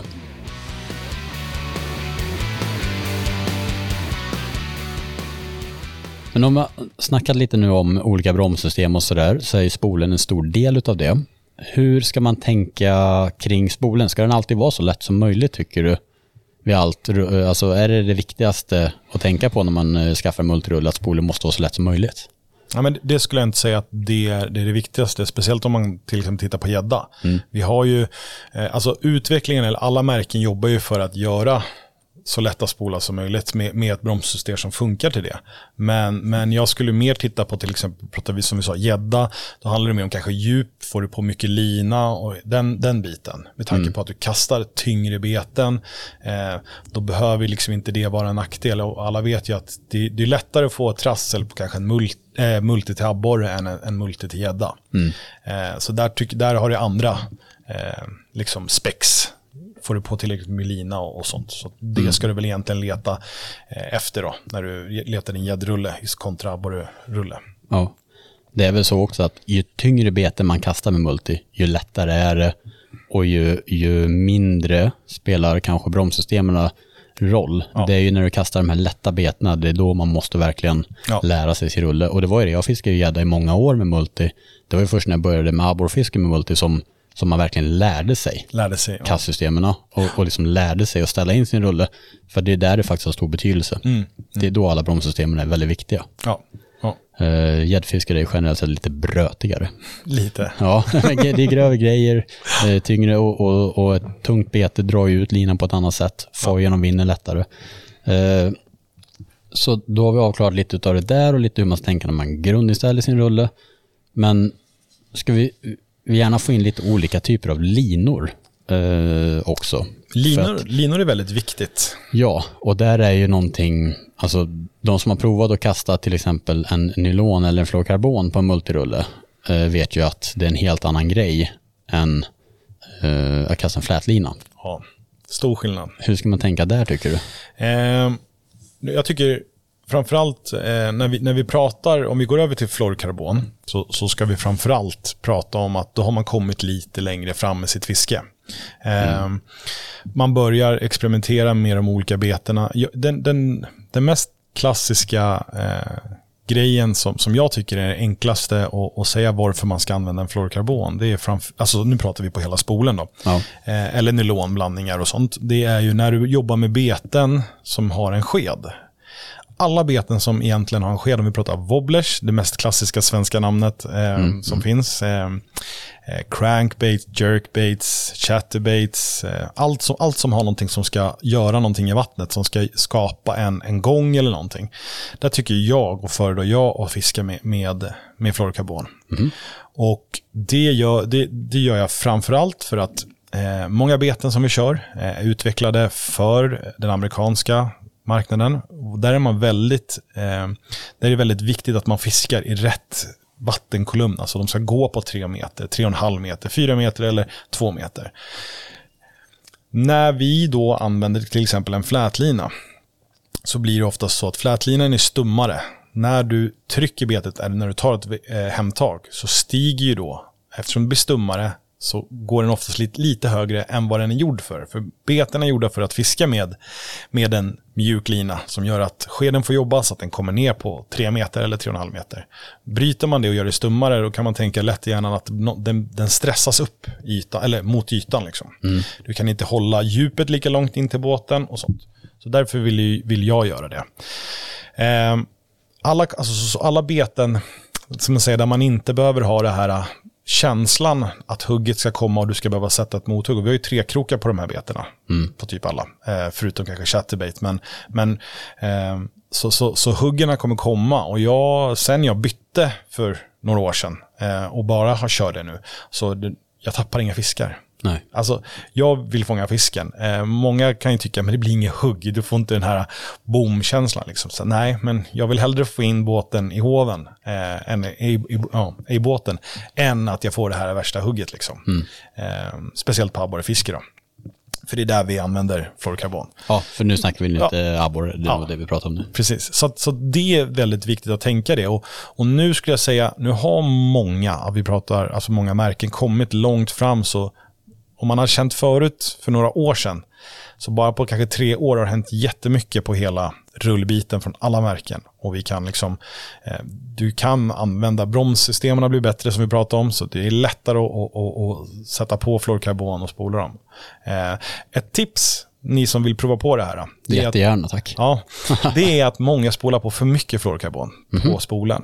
Och, och, och då kan man också tänka det att fluorkarbon väger lite mera och det är lite liksom, blir mer massa. Så spola inte ända upp till kanten. Många gör det fel att man bara laddar på. Nu kan vi ladda på mycket lina. Jag har ju 150 meter på spolen. Allt ska gå. Ska på. Men när du tänker där ute och fiskar så använder du inte alla de här 150 meterna. Då hade vi ju haft superkast. Liksom. ja. Alltså generellt kast, vad är det? 30 meter ungefär? Ja, 30 meter. Det är ja. ett långkast Ja, ändå. jag skulle säga att jag skulle dubbla det. Sjut- 70 Ja. max. Eh, för att då blir det inte så tung spole. Nej, för det är det. Fluorkarbon väger ganska mycket. Ja, Det precis. blir rätt många gram extra. Många gram. Så, så håll nere på meterna ni spolar på. Eller säg det när ni är inne i butiken att jag vill gärna inte spola på all. Eller liksom så. Eh, så så det, det är en tips. För då har man mycket, då blir det lättare, det blir lättare och man får mycket mindre skatbo. Och hellre då jobba med det att du fiskar det. Om du, är, om du fiskar varje helg eller varannan helg så skulle jag säga att fiska den en, en vår eller då en sommar. Sen hellre spola på en ny lina. För f- fluorkarbon är en färskvara, samma som nylon. Eh, den har ett minne. Eh, den vill gärna lägga sig efter och sen har du inte fiskat på men säg att du ska åka iväg med familjen som vi inte vill göra, utan vi vill gärna vara ute och fiska hela tiden, men man blir tvingad iväg på de här semestrarna. Då kommer spöet stå där. Liksom. Ja. Eh, sen när du kommer ut, då har det blivit ett minne på det. Och då kan det också hjälpa till att skapa mer skatbon, att den korvar sig. Liksom sånt där. Så att spola hellre på då, köp, köp lite lina, spola på när du liksom känner att du inte har fiskat med det på ett tag, eller har fiskat väldigt mycket med det. Ehm, Är det någon inställning på rullen tycker du som man ska tänka när man ska köra fluorkarbon? Ska man kanske köra ännu hårdare spolaxelbroms eller någonting eh, just när man kör fluorkarbon eller kör du ungefär samma inställningar? Nej, men, men, man är ännu mer kanske lite försiktig när man drar iväg, när man liksom, man är lite mer tills man hittar det. Jag, jag fiskar med sån fluorkarbon som, ja, det är också, lägg lite mer pengar då på en, en bra fluorkarbon. Som är 100% fluorkarbon, som, som, som, för det kan vara vissa blandningar och sånt där. Eh, Jag tycker 100% fluorkarbon ska man köra. Och, och ehm, Nej, men alltså det, det handlar om att, att vara lite mer försiktigare i början när man kastar ut första grejerna och sen trimma därefter också. Eh, jag kastar liksom, nästan känner jag ibland med fluorkarbon längre än vad jag gör med, än vad jag, än vad jag gör med, med flätlina. Ja, det är så. Ja, ja alltså det, det du... Ja, man, man, man kommer in i det liksom. Och speciellt i jerkbait-fisket. Jag, jag, man har sett lite folk som, som rekommenderar och tipsar att du fiskar jerkbait med haspel och med flätlina. Det funkar. Eh, men då ska man jobba lite med, liksom, för att man får tänka att en jerkbait, den har en gång. När du, när du slår betet, då får du, när det är en mjukare lina i en fluorkarbon än vad det är en, alltså, eh, flätlinan är ju helt stum, då vill den gärna bromsa upp svänget, eller när den sticker ut åt sidan. Eh, när du gör med haspel, det är teoretiskt sett omöjligt att få samma gång på en jerkbait, att den får den här eh, tvära ut stickningen när du, när du twitchar till ett bete, när du slår till ett bete. Med, med då en mjukare lina så blir det då ett bättre slack, för man jobbar med slack i jerkbait. Och, och, Vi ska också bara, eh, så att ingen missförstår, jerkbait när vi pratar om det nu är ju inte jerkbait som gäddfeber 2004. Vi snackar jerkbait, ja, en långsmal wobbler. ja, en lång med, med, Ja. med en läpp. Exakt, med en Med läpp. Och den slår man då med spöet och då hoppar den ut åt sidorna. Ja. Eh, bara så att vi etablerar det också, Ja, ja, för det är inte helt självklart. Nej, jag kan, Mm. det där, här måste vi dra, det är en gammal, vet, en av mina, när jag var ny i det här så hade jag en av mina första införsäljningar med Berra Mårds, som också varit med i podden. Jajamän. Fiskekungen. Ja, och jag kom där och hade ett litet sortiment av ett märke som vi hade börjat distribuera i Sverige. Så går jag in där, man är lite nervös, man kanske ja, man vet ju Berra är Berra liksom. Det är, det är nästan lite seriefigurvarning på honom. Ja, ja, ja. Och han sätter sig ner där, vi dricker lite kaffe och så tar jag fram katalogen där och så drar jag upp och så har vi ett jerkbait här. Han bara tittar på mig. Nej, Pelle. Det där är ingen jerkbait. Jag vet precis vad han menar. Han bara tittar mig djupt i ögonen och bara, det där är en wobbler. och, och sen hade vi ungefär 30 minuter när jag försökte förklara då, då Ja, det här med, med jerkbait och allt sånt där. Och, nej, han, han köper inte det. nej. Ett han är- jerkbait, det är en klassisk Buster Jerk Ja. eller en slider. så att, eh, så det men i alla fall för, för, för er, en, när jag pratar jerkbait och abborrefiske, då är det en, en långsmal rackare med en liten sked framför. Mm, exakt. Ja. Där. Bara för att etablera det så att, så att inte Berra lyssnar på det här och blir, eh, Ja, precis, blir precis. förvirrad. Men jag förstår det. Wo- Wobbler är ju någonting som Mm. vi i Sverige använder. Det, är här, det är här vi använder väldigt mycket wobbler, eller i Norden då kanske man ska säga. Då. Ja, Eh, Men, men med hela det nya, alla beten som kommer från USA, där vi tar mycket influenser ifrån, liksom, så, så är det där säger man jerkbait till, till någonting du, du ger en, en egen fart på. Du jobbar, du, du styr betet med, dina, med ditt spö. Liksom, så. ofta går ju de här jerkbaitsen, det går ju ofta att, att veva dem. Ja, ja, ja. Och så simmar den ganska fint. Men man får ut mest av dem när du knycker hem den och jobbar med slack för att hoppa den åt sidorna. Ganska extremt. Så Det det är en jäklig cool gång. Ja. Rätt kul att fiska faktiskt. Det är ju ett av det roligaste jag kan tycka. Och att man själv styr. Man, Ja. det gör, man gör pausningarna där. Och, det är ju samma sak med gäddfiske efter jerkbait. Det var det som fick mig hooked på liksom det för många år sedan. Att man, man, man styr sitt bete, man flyttar det själv, man gör en paus, man räknar till två i början, eller tre. Jag tror det var trumman som sa det, att det är som en dirigentpinne. Ja, Man styr allting liksom. ja exakt. Det är en ganska bra uttryck faktiskt. Ja, ja, jättebra. Nej, men och gå tillbaka till det att då får man det här stretchet i linan så att betet verkligen får gå fritt, jobba fritt. Flätlina, det funkar. Alltså vi pratar ju att det finns inga rätt och fel och flätlina funkar, men jag tycker att man ska verkligen ge det, det, det tidet med en multirulle. Det då upp, får man en jäkla upplevelse. Liksom. Eh, jättekul. Och när man, när du, man, kan, man känner inte de där huggarna, men när du, när du sen ska gå in på din nästa, eller du ser linan sträcks upp och bara bänder upp det. Liksom. Du behöver inte göra värsta mothugg. En del säger att det blir som en gummi, gummi liksom, snodd när du sätter krokarna. Liksom. Utan bara spänn upp, den kommer sitta där. Liksom. Så har du en rolig drillning i alla fall som man har på, på fluorokarbon. Ja, och ska man bara se det generellt. Vilken lindimension skulle du rekommendera för jerkbait-fiske med fluorkarbon? Eh, om vi pratar, jag kör, om vi pratar på amerikanska så pratar jag alltså tested pounds. Då kör jag 12. Okej. Pratar vi, eh, pratar vi eh, me- mellan, mellan, mellan 10 tested och 12 pratar vi, om man pratar svenska, så skulle jag säga eh, 0,23 på Ja. fluorkarbon, 0,23, 0,20. Eh, det här är också väldigt viktigt för när man jobbar med eh, ett, ett material som fluorkarbon är som sjunker. Eh, så jobbar man det är också med djup än vad du fiskar på. Och jag tycker att det jag, det jag har sett nu, och det framförallt kan vi också lyfta ut, det som är kul med det här med livescope, det är att vi faktiskt får se våra beten, vilka djup de jobbar på. Det är jätte, jätteviktig information. Det har jag lärt mig mycket av senaste Ja. åren faktiskt. Ja. För att lära sig hur djupt de Hur går. djupt de går, ja. Och, och, och då kan man se att går det från kanske då vi pratar svenska 0,23 till 0,18 eller till 0,28 så får du faktiskt ett betet att gå på olika nivåer. Det vet jag, bassfiskarna är väldigt det här med liksom om de ska fiska jerkbait, då, då använder de ju liksom för att få samma bete att gå 50 cm, då går de liksom, ändrar de dimension på de här. På, De jobbar ju jättemycket med, Ja. med linan för att trimma betet. Ja. Där har ju Kevin Van Damme har ju ett megasystem Exakt. med olika crankbaits och olika linor för att få dem att gå på exakt rätt djup. Exakt. Där är vi inte riktigt än. Nej. Men det är kul att ta influenser från det och, och, och, och plocka in det på sitt eget fiske. Jag och Tobbe spelade in podd tidigare i häromdagarna. Jag släppte ett avsnitt häromdagen. Avsnittet med dig här kommer släppas inom några dagar och sen kommer följande avsnitt med Tobbe komma efter det här. Så att jag och Tobbe snackar lite om linor också. Just från karbon. Eh, Så att det, då kommer ni få höra lite eh, Tobbes tankar och hur han använder från karbon också.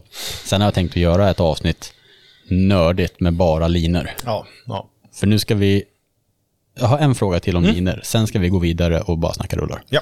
Men ska man också tänka så när man spolar sin rulle med lina, om jag tänker flätlina, där har jag också en gammal vanföreställning att man inte ska fylla upp den hela vägen även med flät. Om man har en ganska djup spole på multirulle då, att man inte behöver fylla den hela vägen just för att minimera, för att även flätlina väger lite grann. Exakt. Ska man tänka så där också? Ja, men det tycker jag.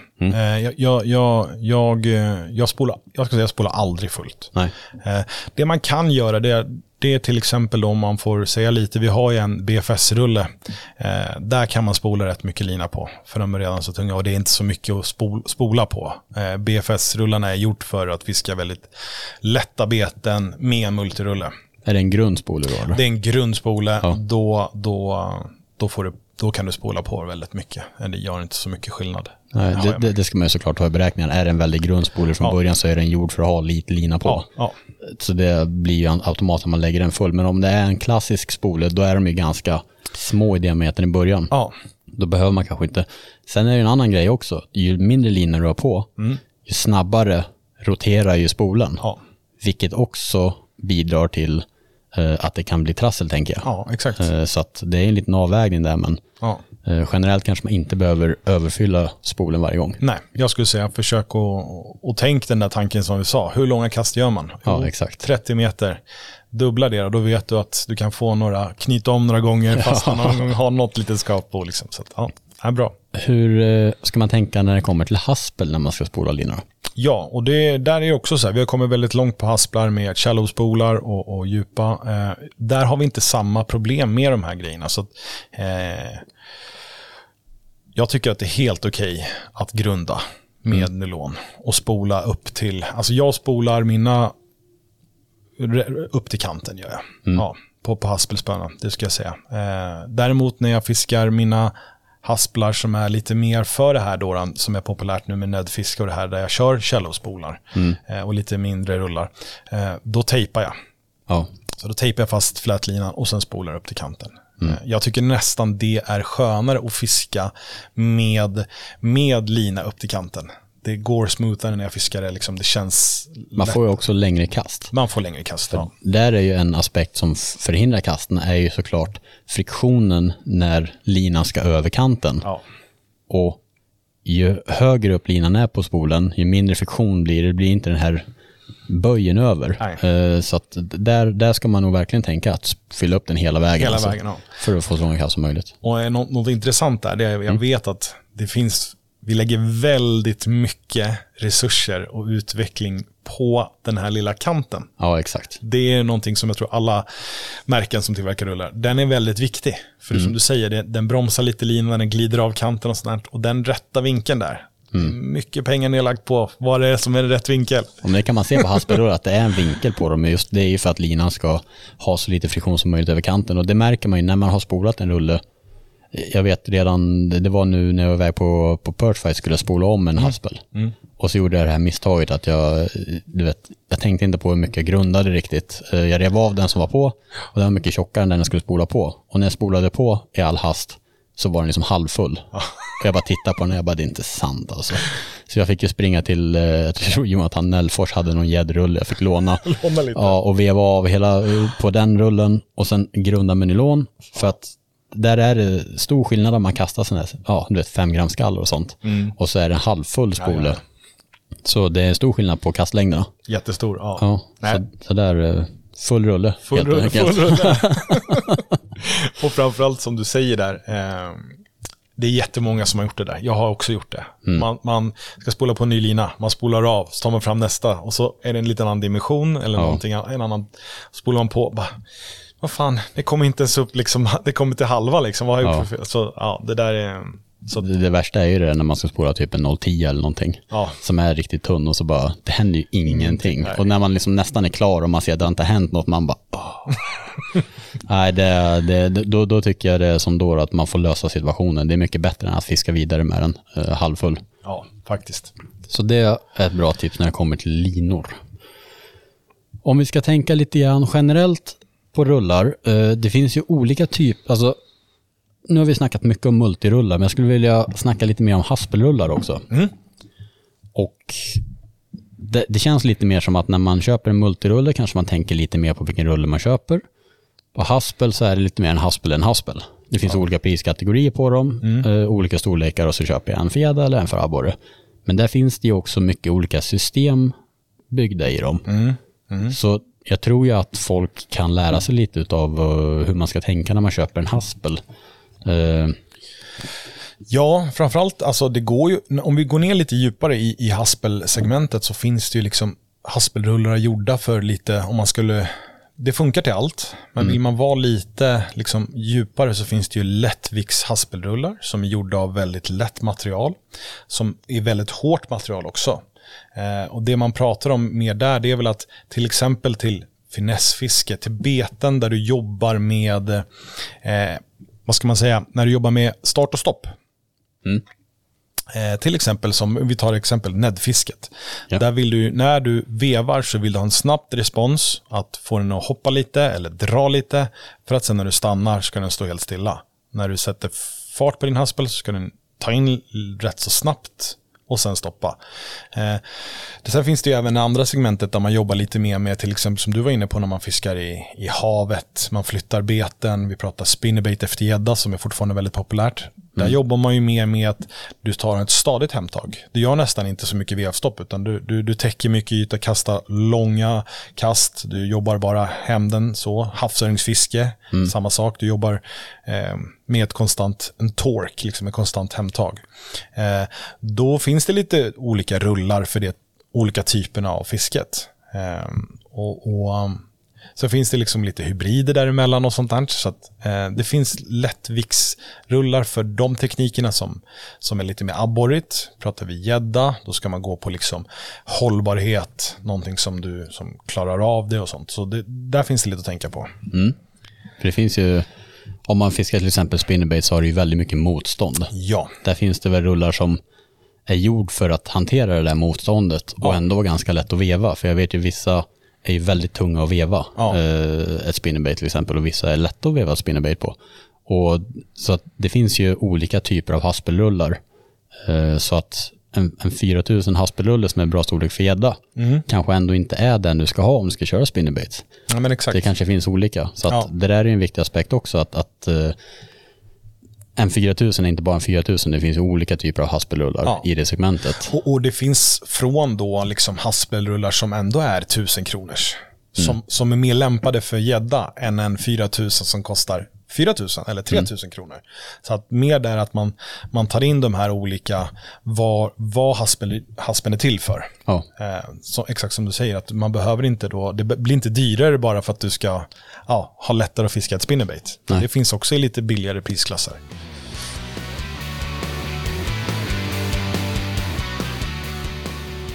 när vi snackar om rullar så, så är ju en annan viktig aspekt när man väljer rulle, oavsett det är multi eller haspel, det är ju utväxling. Oj, oj, oj. Ja, och det här är ju någonting som alla har ju olika preferenser. Jag fiskar personligen bäst, till exempel gädda, med utväxling runt, alltså inte jättesnabbt. Under sju Ja. fiskar jag bäst. Ja. Eh, Jag märkte det ett år, hade jag några nya rullar och alla var över sju utväxling. Jag fiskade inget bra med dem. Och då, alltså, jag har ju kört mycket lägre utväxling innan. Och jag fiskar mycket bättre med det, generellt sett. Generellt, ja. Eh, hur ska man tänka på utväxling? Om vi börjar på abborrfiske. Vi börjar med abborrfiske generellt, oavsett haspel eller multi. Då. Vad, vad, hur ska man tänka kring utväxling? När ska man använda en snabb och när ska man använda en långsam utväxling? Och det kan vi också säga, vad är en långsam utväxling skulle du säga? Ja, alltså långsamma utväxlingar är, skulle jag säga, under sex. Om man, för, för, för de som inte vet så klassar man ju då, eh, man brukar säga 601, 702, 701 eller 801. Så finns det fyra, 71 och det finns, det finns jättemycket, men under 6, och det tror jag är rätt så eh, genomgående genom alla märken. Under 6 skulle jag säga lågt. Och då ska man säga alltså 6-1 är alltså att när du gör en varv på veven så är det sex varv på spolen va? Ja. Exakt. Ja, och, och när, du, när du går upp då mellan 6 och kanske 7, där skulle man säga är någonstans en, ett medel. Mm. Och går man över 7 upp mot 8, 9, då har vi liksom high gear. Då är det hög, ta in mycket. Och Och high gear, alltså det, det förkortas väl ofta HG? HG, ja, Ja, så det kan vara bra att veta. Ja. När det står HG på en rulle, då är det high gear. Snabb. snabb. Och så finns det då till exempel XG, som är då eh, ännu, ännu snabbare. Liksom, Jaha, extreme. okej. Ja. Ja. Och då är vi uppe på de här 7, åtta. Eh, Vilket är, det är väldigt snabbt. Det är alltså. väldigt snabbt. Ehm, och om man säger då till exempel, vi pratar multi, vi pratar abborre. Så då mm. har vi tillbaka lite som vi pratade om med lina, vi pratar betestyper. Ehm, ja, det här har ju varit en här, stor fråga som jag har försökt prata väldigt mycket om med väldigt många. Att, eh, vad, fisk, vad ska du ha den här rullen till? Mm. Ska du ha den till en allround? Ska du fiska? Ska du ha en, en rulle till att fiska? Då samma sak då, beten med sked på. Eh, allt som trycker vatten, eh, som ska jobba ner på djup. Ehm, eh, där behöver du ju ha, där behöver du ha liksom där behöver du, för vanligtvis, det här finns det, nu, nu spårar jag ur här, för det här. Kör hårt bara, det ska vara nördigt Ja, men det här är, jag, jag, som sagt, forskning. Ja. Forskning är kul. Ja. Eh, och, och, i USA gör man ju forskning på det här då. Till exempel när du och jag är ute och står och fiskar i båten. Eh, när, man kom, när vi kommer in i vårt fiske, när vi liksom går in i vårt moment, då är det som så att 90% av alla som de gjorde den här på, man ökar sin, sin vev. Mm. Eh, så att när vi blir trygga, vi, vi matar våran vasskant eller vi matar den här grynnan, vi bara fiskar i, vi fish the moment liksom så här. Då ökar vi våran, då, då speedar man på. Undermedvetet, Undermedvetet så ökar man, så ökar man sin vev då. Okay. Mm. Och, och, och det som gör då, det som blir till exempel om du har en för hög utväxling när du fiskar ett chatterbait, ett crankbait, en wobbler. En wobbler. Så fiskar du då ifrån fisken. Mm. Eller fiskar upp den, i, den fiskar inte rätt. För det är, vi vill ju att betena ska fiska på rätta nivåer där vi liksom tror att fisken är. Mm. Eh, när du till exempel har för hög utväxling på en jigg så är det mycket lättare att du fiskar upp i, du håller inte den här bottenkontakten som du kanske vill ha utan du börjar fiska upp och sen kommer in och så stiger hela betet in mot båten och sen liksom har du tappat hela presentationen. För mm. presentation är alltid i fiske, vare sig gädda eller om det är abborre. Eh, så, så då gäller ju liksom då att tänka, nu ska jag fiska, nu ska jag fiska ett crankbait. Eh, den ska gå in på tre meter under, hela vägen in till båten jag vevar så här, då, då går den bra. Så låg utväxling till bete med sked. Mm. Eh, och då skulle jag säga då crankbaits, chatterbaits, där man liksom vill hålla ett visst djup och sånt. Eh, det blir väl också så att det blir lättare att veva det. Det blir lättare att veva det. Det är precis. rätt tungt att veva ja. mot motståndsbeten ja. om man har hög utväxling. Det är ja. tungt att veva. Det är tungt att veva, ja, precis. Mm. Så, så där någonstans ska man, ska man gå på, på, på, på låg utväxling. Eh, jerkbaits, där går vi upp kliver upp på den här lite mittemellan. För att det är inte mer ett stadigt hemtag, utan du jobbar mycket med spöt. Tycker mm. jag. jag. Ja, men generellt fisk med jerkbait så slår du hem med, med, med spöt. Och så tar du in slacket. Ta in slacket, ja. Precis. Eh, och då blir det ett rätt, det blir ett rätt naturligt med ett slag och en vevning eller ett hemtag så får mm. du in, in slacket. En del här kan jag säga vet jag att vill fiska med hög utveckling till jerkbait. För att de vevar inte ett helt varv. Men jag är en gammal ledfiskare, jag är gammal liksom så här, jag, jag, vill ha en slag. Och kommer veven efteråt. Man slår med spöet så kommer det ett helt vevtag. Ja. Eh, så jobbar jag lite. Och då, då, då tycker jag att den här 6, 7, man kan gå upp på en 7, men jag vill in, inte på en 8. Då jobbar man för mycket med vev och för lite med spön. Då är risken att man knycker den och sen att du rycker hem några centimeter med veven ja. i slutet och spänner ja. till den.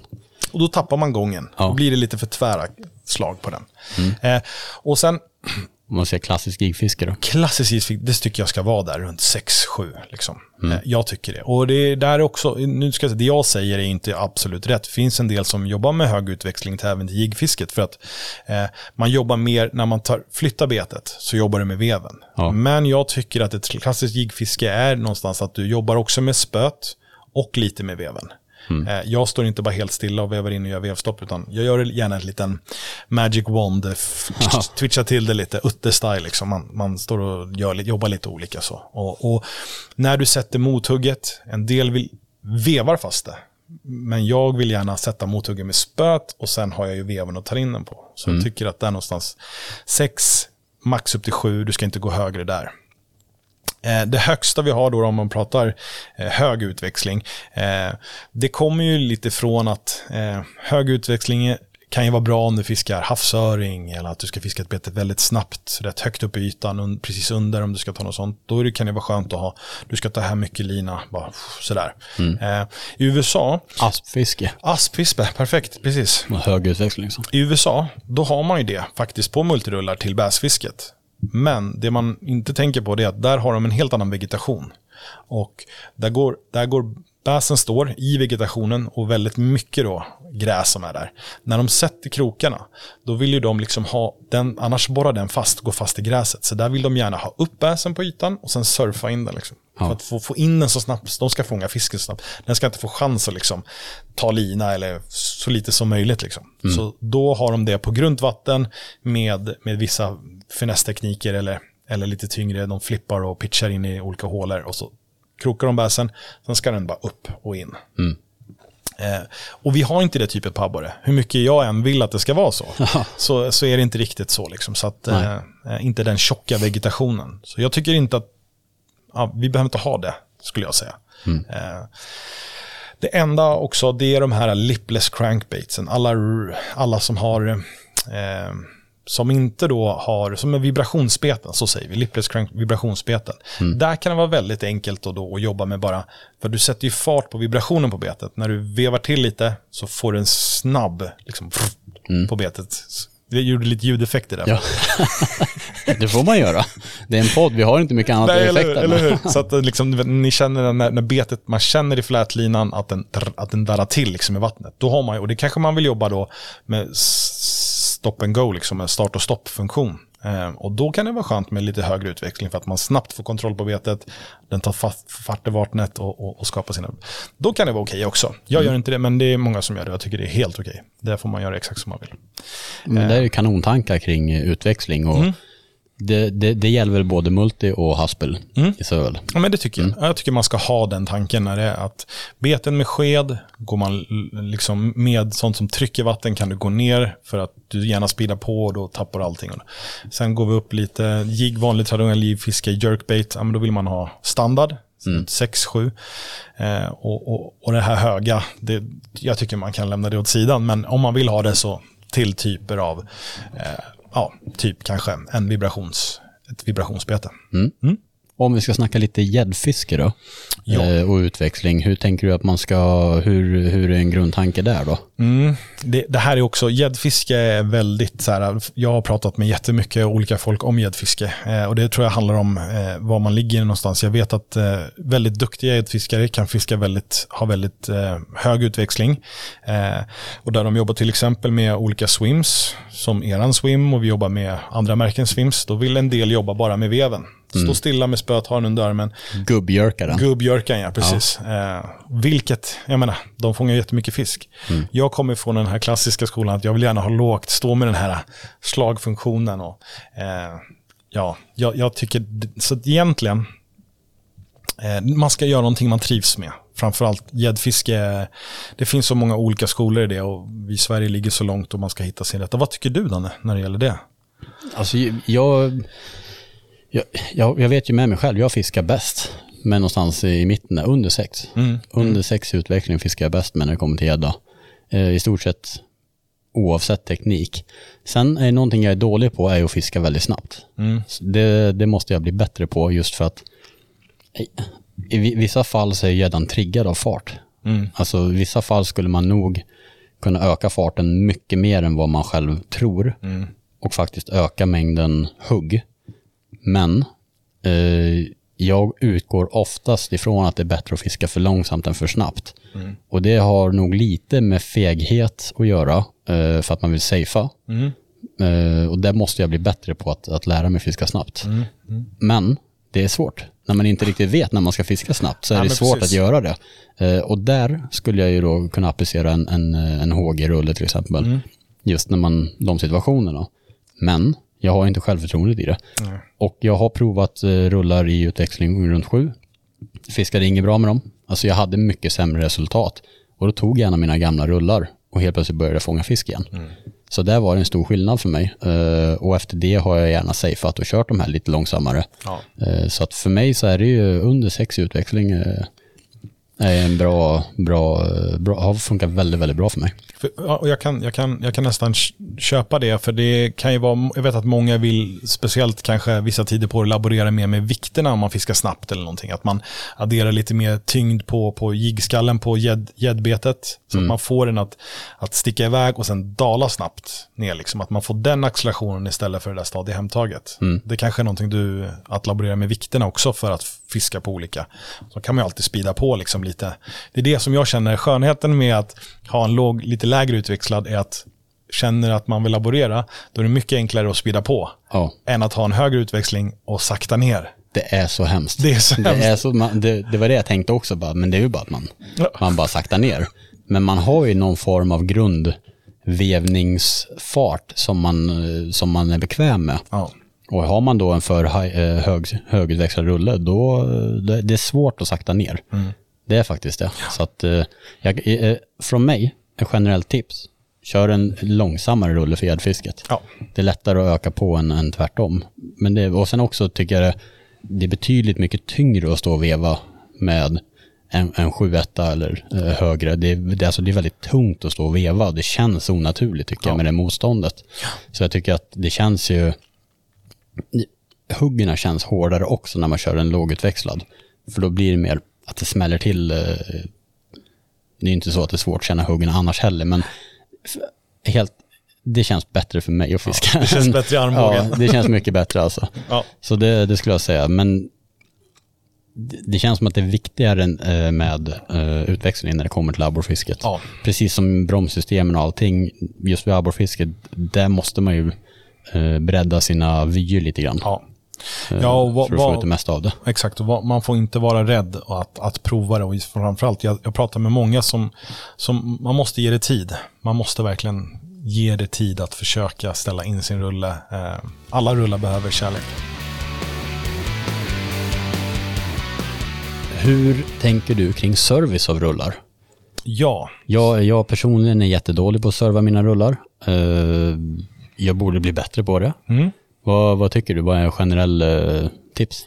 Ja, alltså vi har faktiskt fått väldigt mycket frågor om det. Jag, jag får frågor om det. Mm. När ska man serva? Det finns ju lite så här, du kan ju faktiskt väldigt själv enkelt, ehm, eh, du kan själv väldigt enkelt ta hand om din rulle på ett mm. rätt bra sätt också. Och, och, om man säger det, den, den, dag, eller den dagliga, men den, den vården du kan ge din rulle själv, det är framförallt det här, fiskar man i bräckt vatten, saltvatten och allt det här, var inte rädd för att skölja av din rulle då och då. Mm. Ja, alltså, det är väl ungefär den nivån jag ligger på, ja, att jag sköljer av dem ibland. Ja, men precis. Och, ja. Men det är många som inte gör det och det kan ge jättemycket. Eh, och sen framförallt är det det här att vi eh, människor är ju, en del är väldigt dåliga på att planera. Jag, jag är väldigt dålig själv på att planera. Mm. Och är det någonting som jag skulle säga, ett stort tips, det är att om vi tänker efter rätt, rätt, så enkelt att vi har ju faktiskt en rätt lång period där det oftast ligger rätt mycket is runt om i hela Sverige. Mm. När ska man skicka in sin, sin rulle på det? Mm. Inte när du ska åka Formel 1 eller när det är tävling eller liksom när du ska ut och prestera, eh, utan det ska du göra under vintertiden. Så att, eh, jag gjorde det, började göra det eh, för två år sedan. Då tog jag alla mina rullar som jag fiskade med. Och sen så skickade jag in dem när isen kom. Mm. Då vet man att när isen är öppen och när jag liksom så, då, det är rätt kul, alltså, då fick jag tillbaka dem i rätt tid och kunde, nu är jag klar inför säsongen, så gör det när isen, kom, börja inte dra fram grejerna liksom två veckor eller en månad till och med innan isen kommer släppa. Bara, just det, jag måste ge dem lite kärlek eller skicka mm. in dem och göra så. Utan gör det i god tid, en gång om året, eh, om du är liksom om du fiskar, väl, om du fiskar mycket, mm. då är inte det dumt. Tänk att du servar bilen. Inga, inga bilar eh, liksom, rullar ju bara av sig själv. Liksom. Det finns inget som gör det. Utan, eh, en gång om året, eller om du fiskar lite mindre, varannat år. Eh, tycker jag. Det är, det är någonting man ska göra. Man ska ta hand om sina grejer. Vi lägger mycket pengar på, våra, på vår hobby, våra rullar, så ta hand om dem. Men en rolig grej att ta det här, nu, nu lite, kanske inte för oss svenskar, men i Danmark, där har man ett specifikt tänk runt det här. Att mm -hmm. De har inte, framförallt så danskarna, där är ju havsöring som är det. Alltså, det är det absolut största i hela Danmark. Och danska fiskare, de har ju inte så mycket båtar då, de flesta av dem. Så mm. de lägger inte jättemycket pengar på det, men de lägger pengar på rullar. Ja, det vet jag, mina kollegor i Danmark är ju jätteduktiga havsöringsfiskare och de kör ju mm. bara dyra rullar. Bara dyra rullar, ja precis. Och, och, som sagt, de har ju inte några båtar eller någonting sånt där utan Nej. De Pengarna lägger ligger på rullarna. på rullar. Och de, de kör oftast, om de har tre dyra rullar, då köper de tre stycken. Ja, de har tre dyra rullar. Ja. Då har de en som de använder, en reserv och en som är inne på service. Ja. Så att där det finns det tanket att liksom, de kan ju inte vara utan de här rullarna. Så att man köper tre och så gör man så. Men ja, det är helt förståeligt att den möjligheten har inte många här i Sverige. Och vi ska lägga pengar på båt och allt möjligt. Ja. Eh, Men det är lite kul att där, där är tanken verkligen att vi tar hand om min rulle. För att utan min rulle kan jag inte ut och fiska. Ja, Exakt. Så att de har tre stycken och, och lägger den på, på det. Så att, eh, tänk, tänk, tänk att verkligen eh, någon, någon gång i november skulle jag säga om man bor, ja, bor man uppe i Norrland då kommer isen lite tidigare än det. Men då är det perfekt läge att skicka in den på lite kärlek. Eh, sen finns det väldigt mycket guider och sånt eh, på nätet. Där det finns faktiskt väldigt enkla sätt att själv göra en liten smörjning av en rulle. Och det är inte komplicerat. Det går att köpa eh, smörningsmedel och sånt. Eh, så det går att ta hand om det själv också lite. Eh, Men eh, om man inte känner att man vill göra det, man vill inte skruva upp och pilla lite på sin rulle, så skicka in den. Eh, Det, jag tror de flesta märkena i alla fall som bryr sig om sina kunder, de har service. Nej men det, det är ett bra tips och jag, jag måste också bli bättre på det. Mm. För att det är ofta en period när jag inte använder rullarna och jag hade lika gärna kunnat skicka in dem. Mm. Men eh, ja, nej, jag är tokskyldig till att inte göra det. det är så ofta som man ska så att Ja, men det, det, det är väldigt... Man, man pausar under vintern. Liksom. Man, man gör annat eller man liksom är ute med andra rullar och ismetar eller vad man gör. Och då blir det att man liksom lägger dem åt sidan. Men då är det framförallt en, när man inte har planerat någonting eller ska ut någonting, då skicka in dem.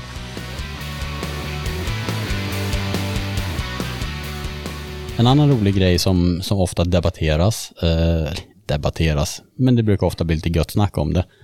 Höger och vänstervev. Ja. Vad, hur ser du på det? Det finns ju, den gamla gardet är ju högervevade, Ja. eh, många. Eh, vänstervev är ju ändå någonting ganska nytt på svenska marknaden. Ja, och, och framförallt, jag, jag, jag skulle säga att jag själv fiskar höger. Mm. Eh, och jag kastar lite annorlunda mot andra. Jag lägger över den och kastar som jag skjuter mina hockeyskott, om man säger så, mina slagskott. Och sen så lägger jag över den i, i, i vänster. Så att Jag gör ju samma sak. Ja, alltså så. Och Det, det ska kännas rätt för er, utan det finns ingenting som är rätt och fel där. Eh, det, man ska göra det som känns tryggast för sig själv. Eh, däremot kan vi väl ta den frågan att många har ju framförallt till oss, det, det företaget jag jobbar på, frågar varför det finns så dålig tillgänglighet på högervevad. Och det kommer ju från att vi har en, en väldigt stor land på andra sidan sjön. Eh, som där i stort sett 80% eller 90% fiskar höger där Mm, I USA alltså. i USA. Mm, exakt. Eh, vilket gör då att stora volymer går dit. Eh, och de fiskar ingen vänster, så då går det väldigt stora för att, för att vi är mycket vän, eller vänster här. Eller, ja. Och det där är konstigt alltså. Det är lustigt hur det har blivit. Och, och jag får ju ofta frågan som jag också är högervevad. Så direkt eh, när någon, oftast någon yngre, bara så här, Va? är du vänsterhänt? Nej, jag har inte med det att göra. Nej. Vad tror du? Jag, jag tror att det har att göra med att den, det man först fiskade med när man var liten Ja. är det som sätter prägen för vad man kommer att använda logiskt sett. Logiskt sett så är det det. Alltså Ja. det, det är det. Eh, jag, kan, jag kan faktiskt fiska lite vänster. Mm, ja, alltså, samma här samma, faktiskt, alltså, man är, det är lite så. Men, men jag, jag, eh, man ska fiska det man... Och, men framförallt är det någonting som, som, som vi försöker bli bättre på. Att få fram mer rullar på det. Mm. Men det också handlar om att, eh, om man säger så här, i Europa så är de, om, om man tänker då att det är Sverige och Finland skulle jag säga, är väl typ de enda länderna som forecastar som man säger på lite företag, att man säger hur många man ska ha. Något högre överhuvudtaget. Tittar man i Tyskland och tittar man i Holland och de där länderna, så, så är det inga, det är inga requests från butikerna till säljarna om det.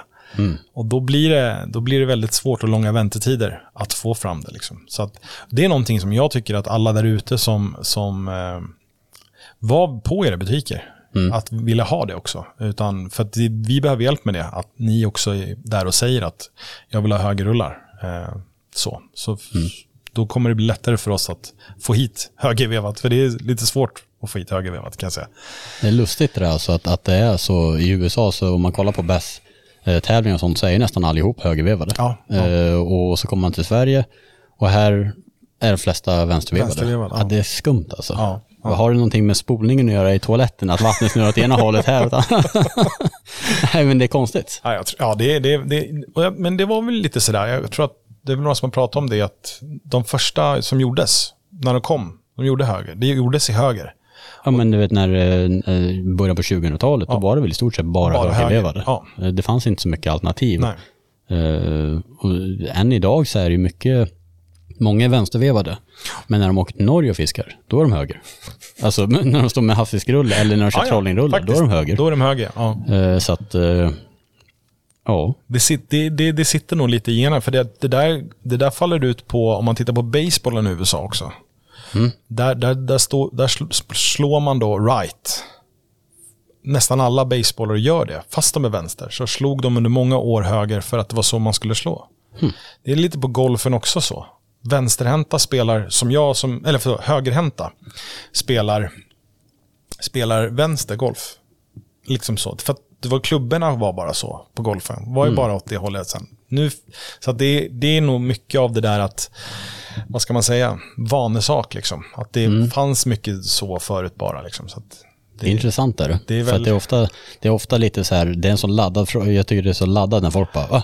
Hur, hur kastar du? Eller så här, Ja, vad, vad gör du? Lägger gör du? du? Alltså det är så här, Ja. jag vet inte, det blir lite laddat. Det Jag tror, kul. det kommer nog, i USA med bassfisket så är det ju mycket att folk använder en hand. När man flippar ut och man kastar många beten, lite mer teknik. Vi i Sverige, vi fiskar ju väldigt mycket, eh, där vi inte, vad ska man säga, vi prickkastar inte så mycket i Sverige. Nej, här är det ofta fullängdskast. Fullängdskast, Alltså, över axeln eller något sånt. Ja, precis.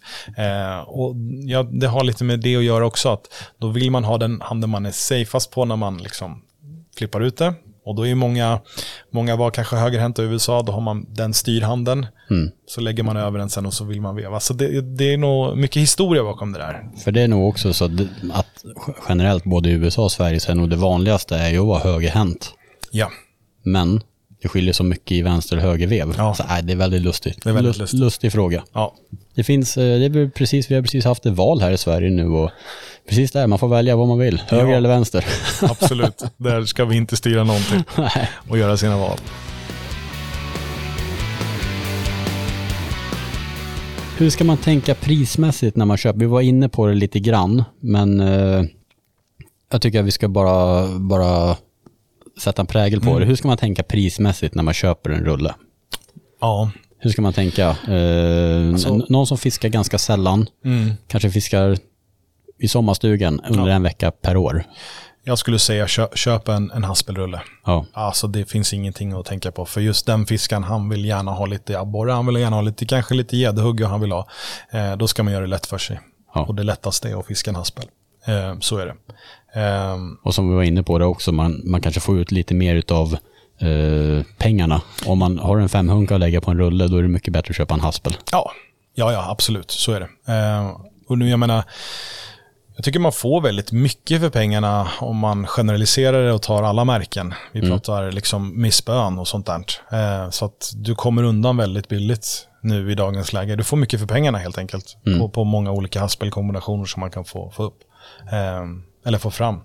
Så, så ett haspel är att börja med. Och om vi ska gå över på, på multi och säga liksom vart man ska lägga sig. Så, eh, när man känner att man är redo för det, då tycker jag att för att få den bästa upplevelsen och bästa förutsättningarna så ska man ligga någonstans runt 2000. Ja. Men det finns faktiskt då väldigt bra, också nybörjare, som ligger runt tusenlappen, 1200 kronor, 1300 kronor i multi.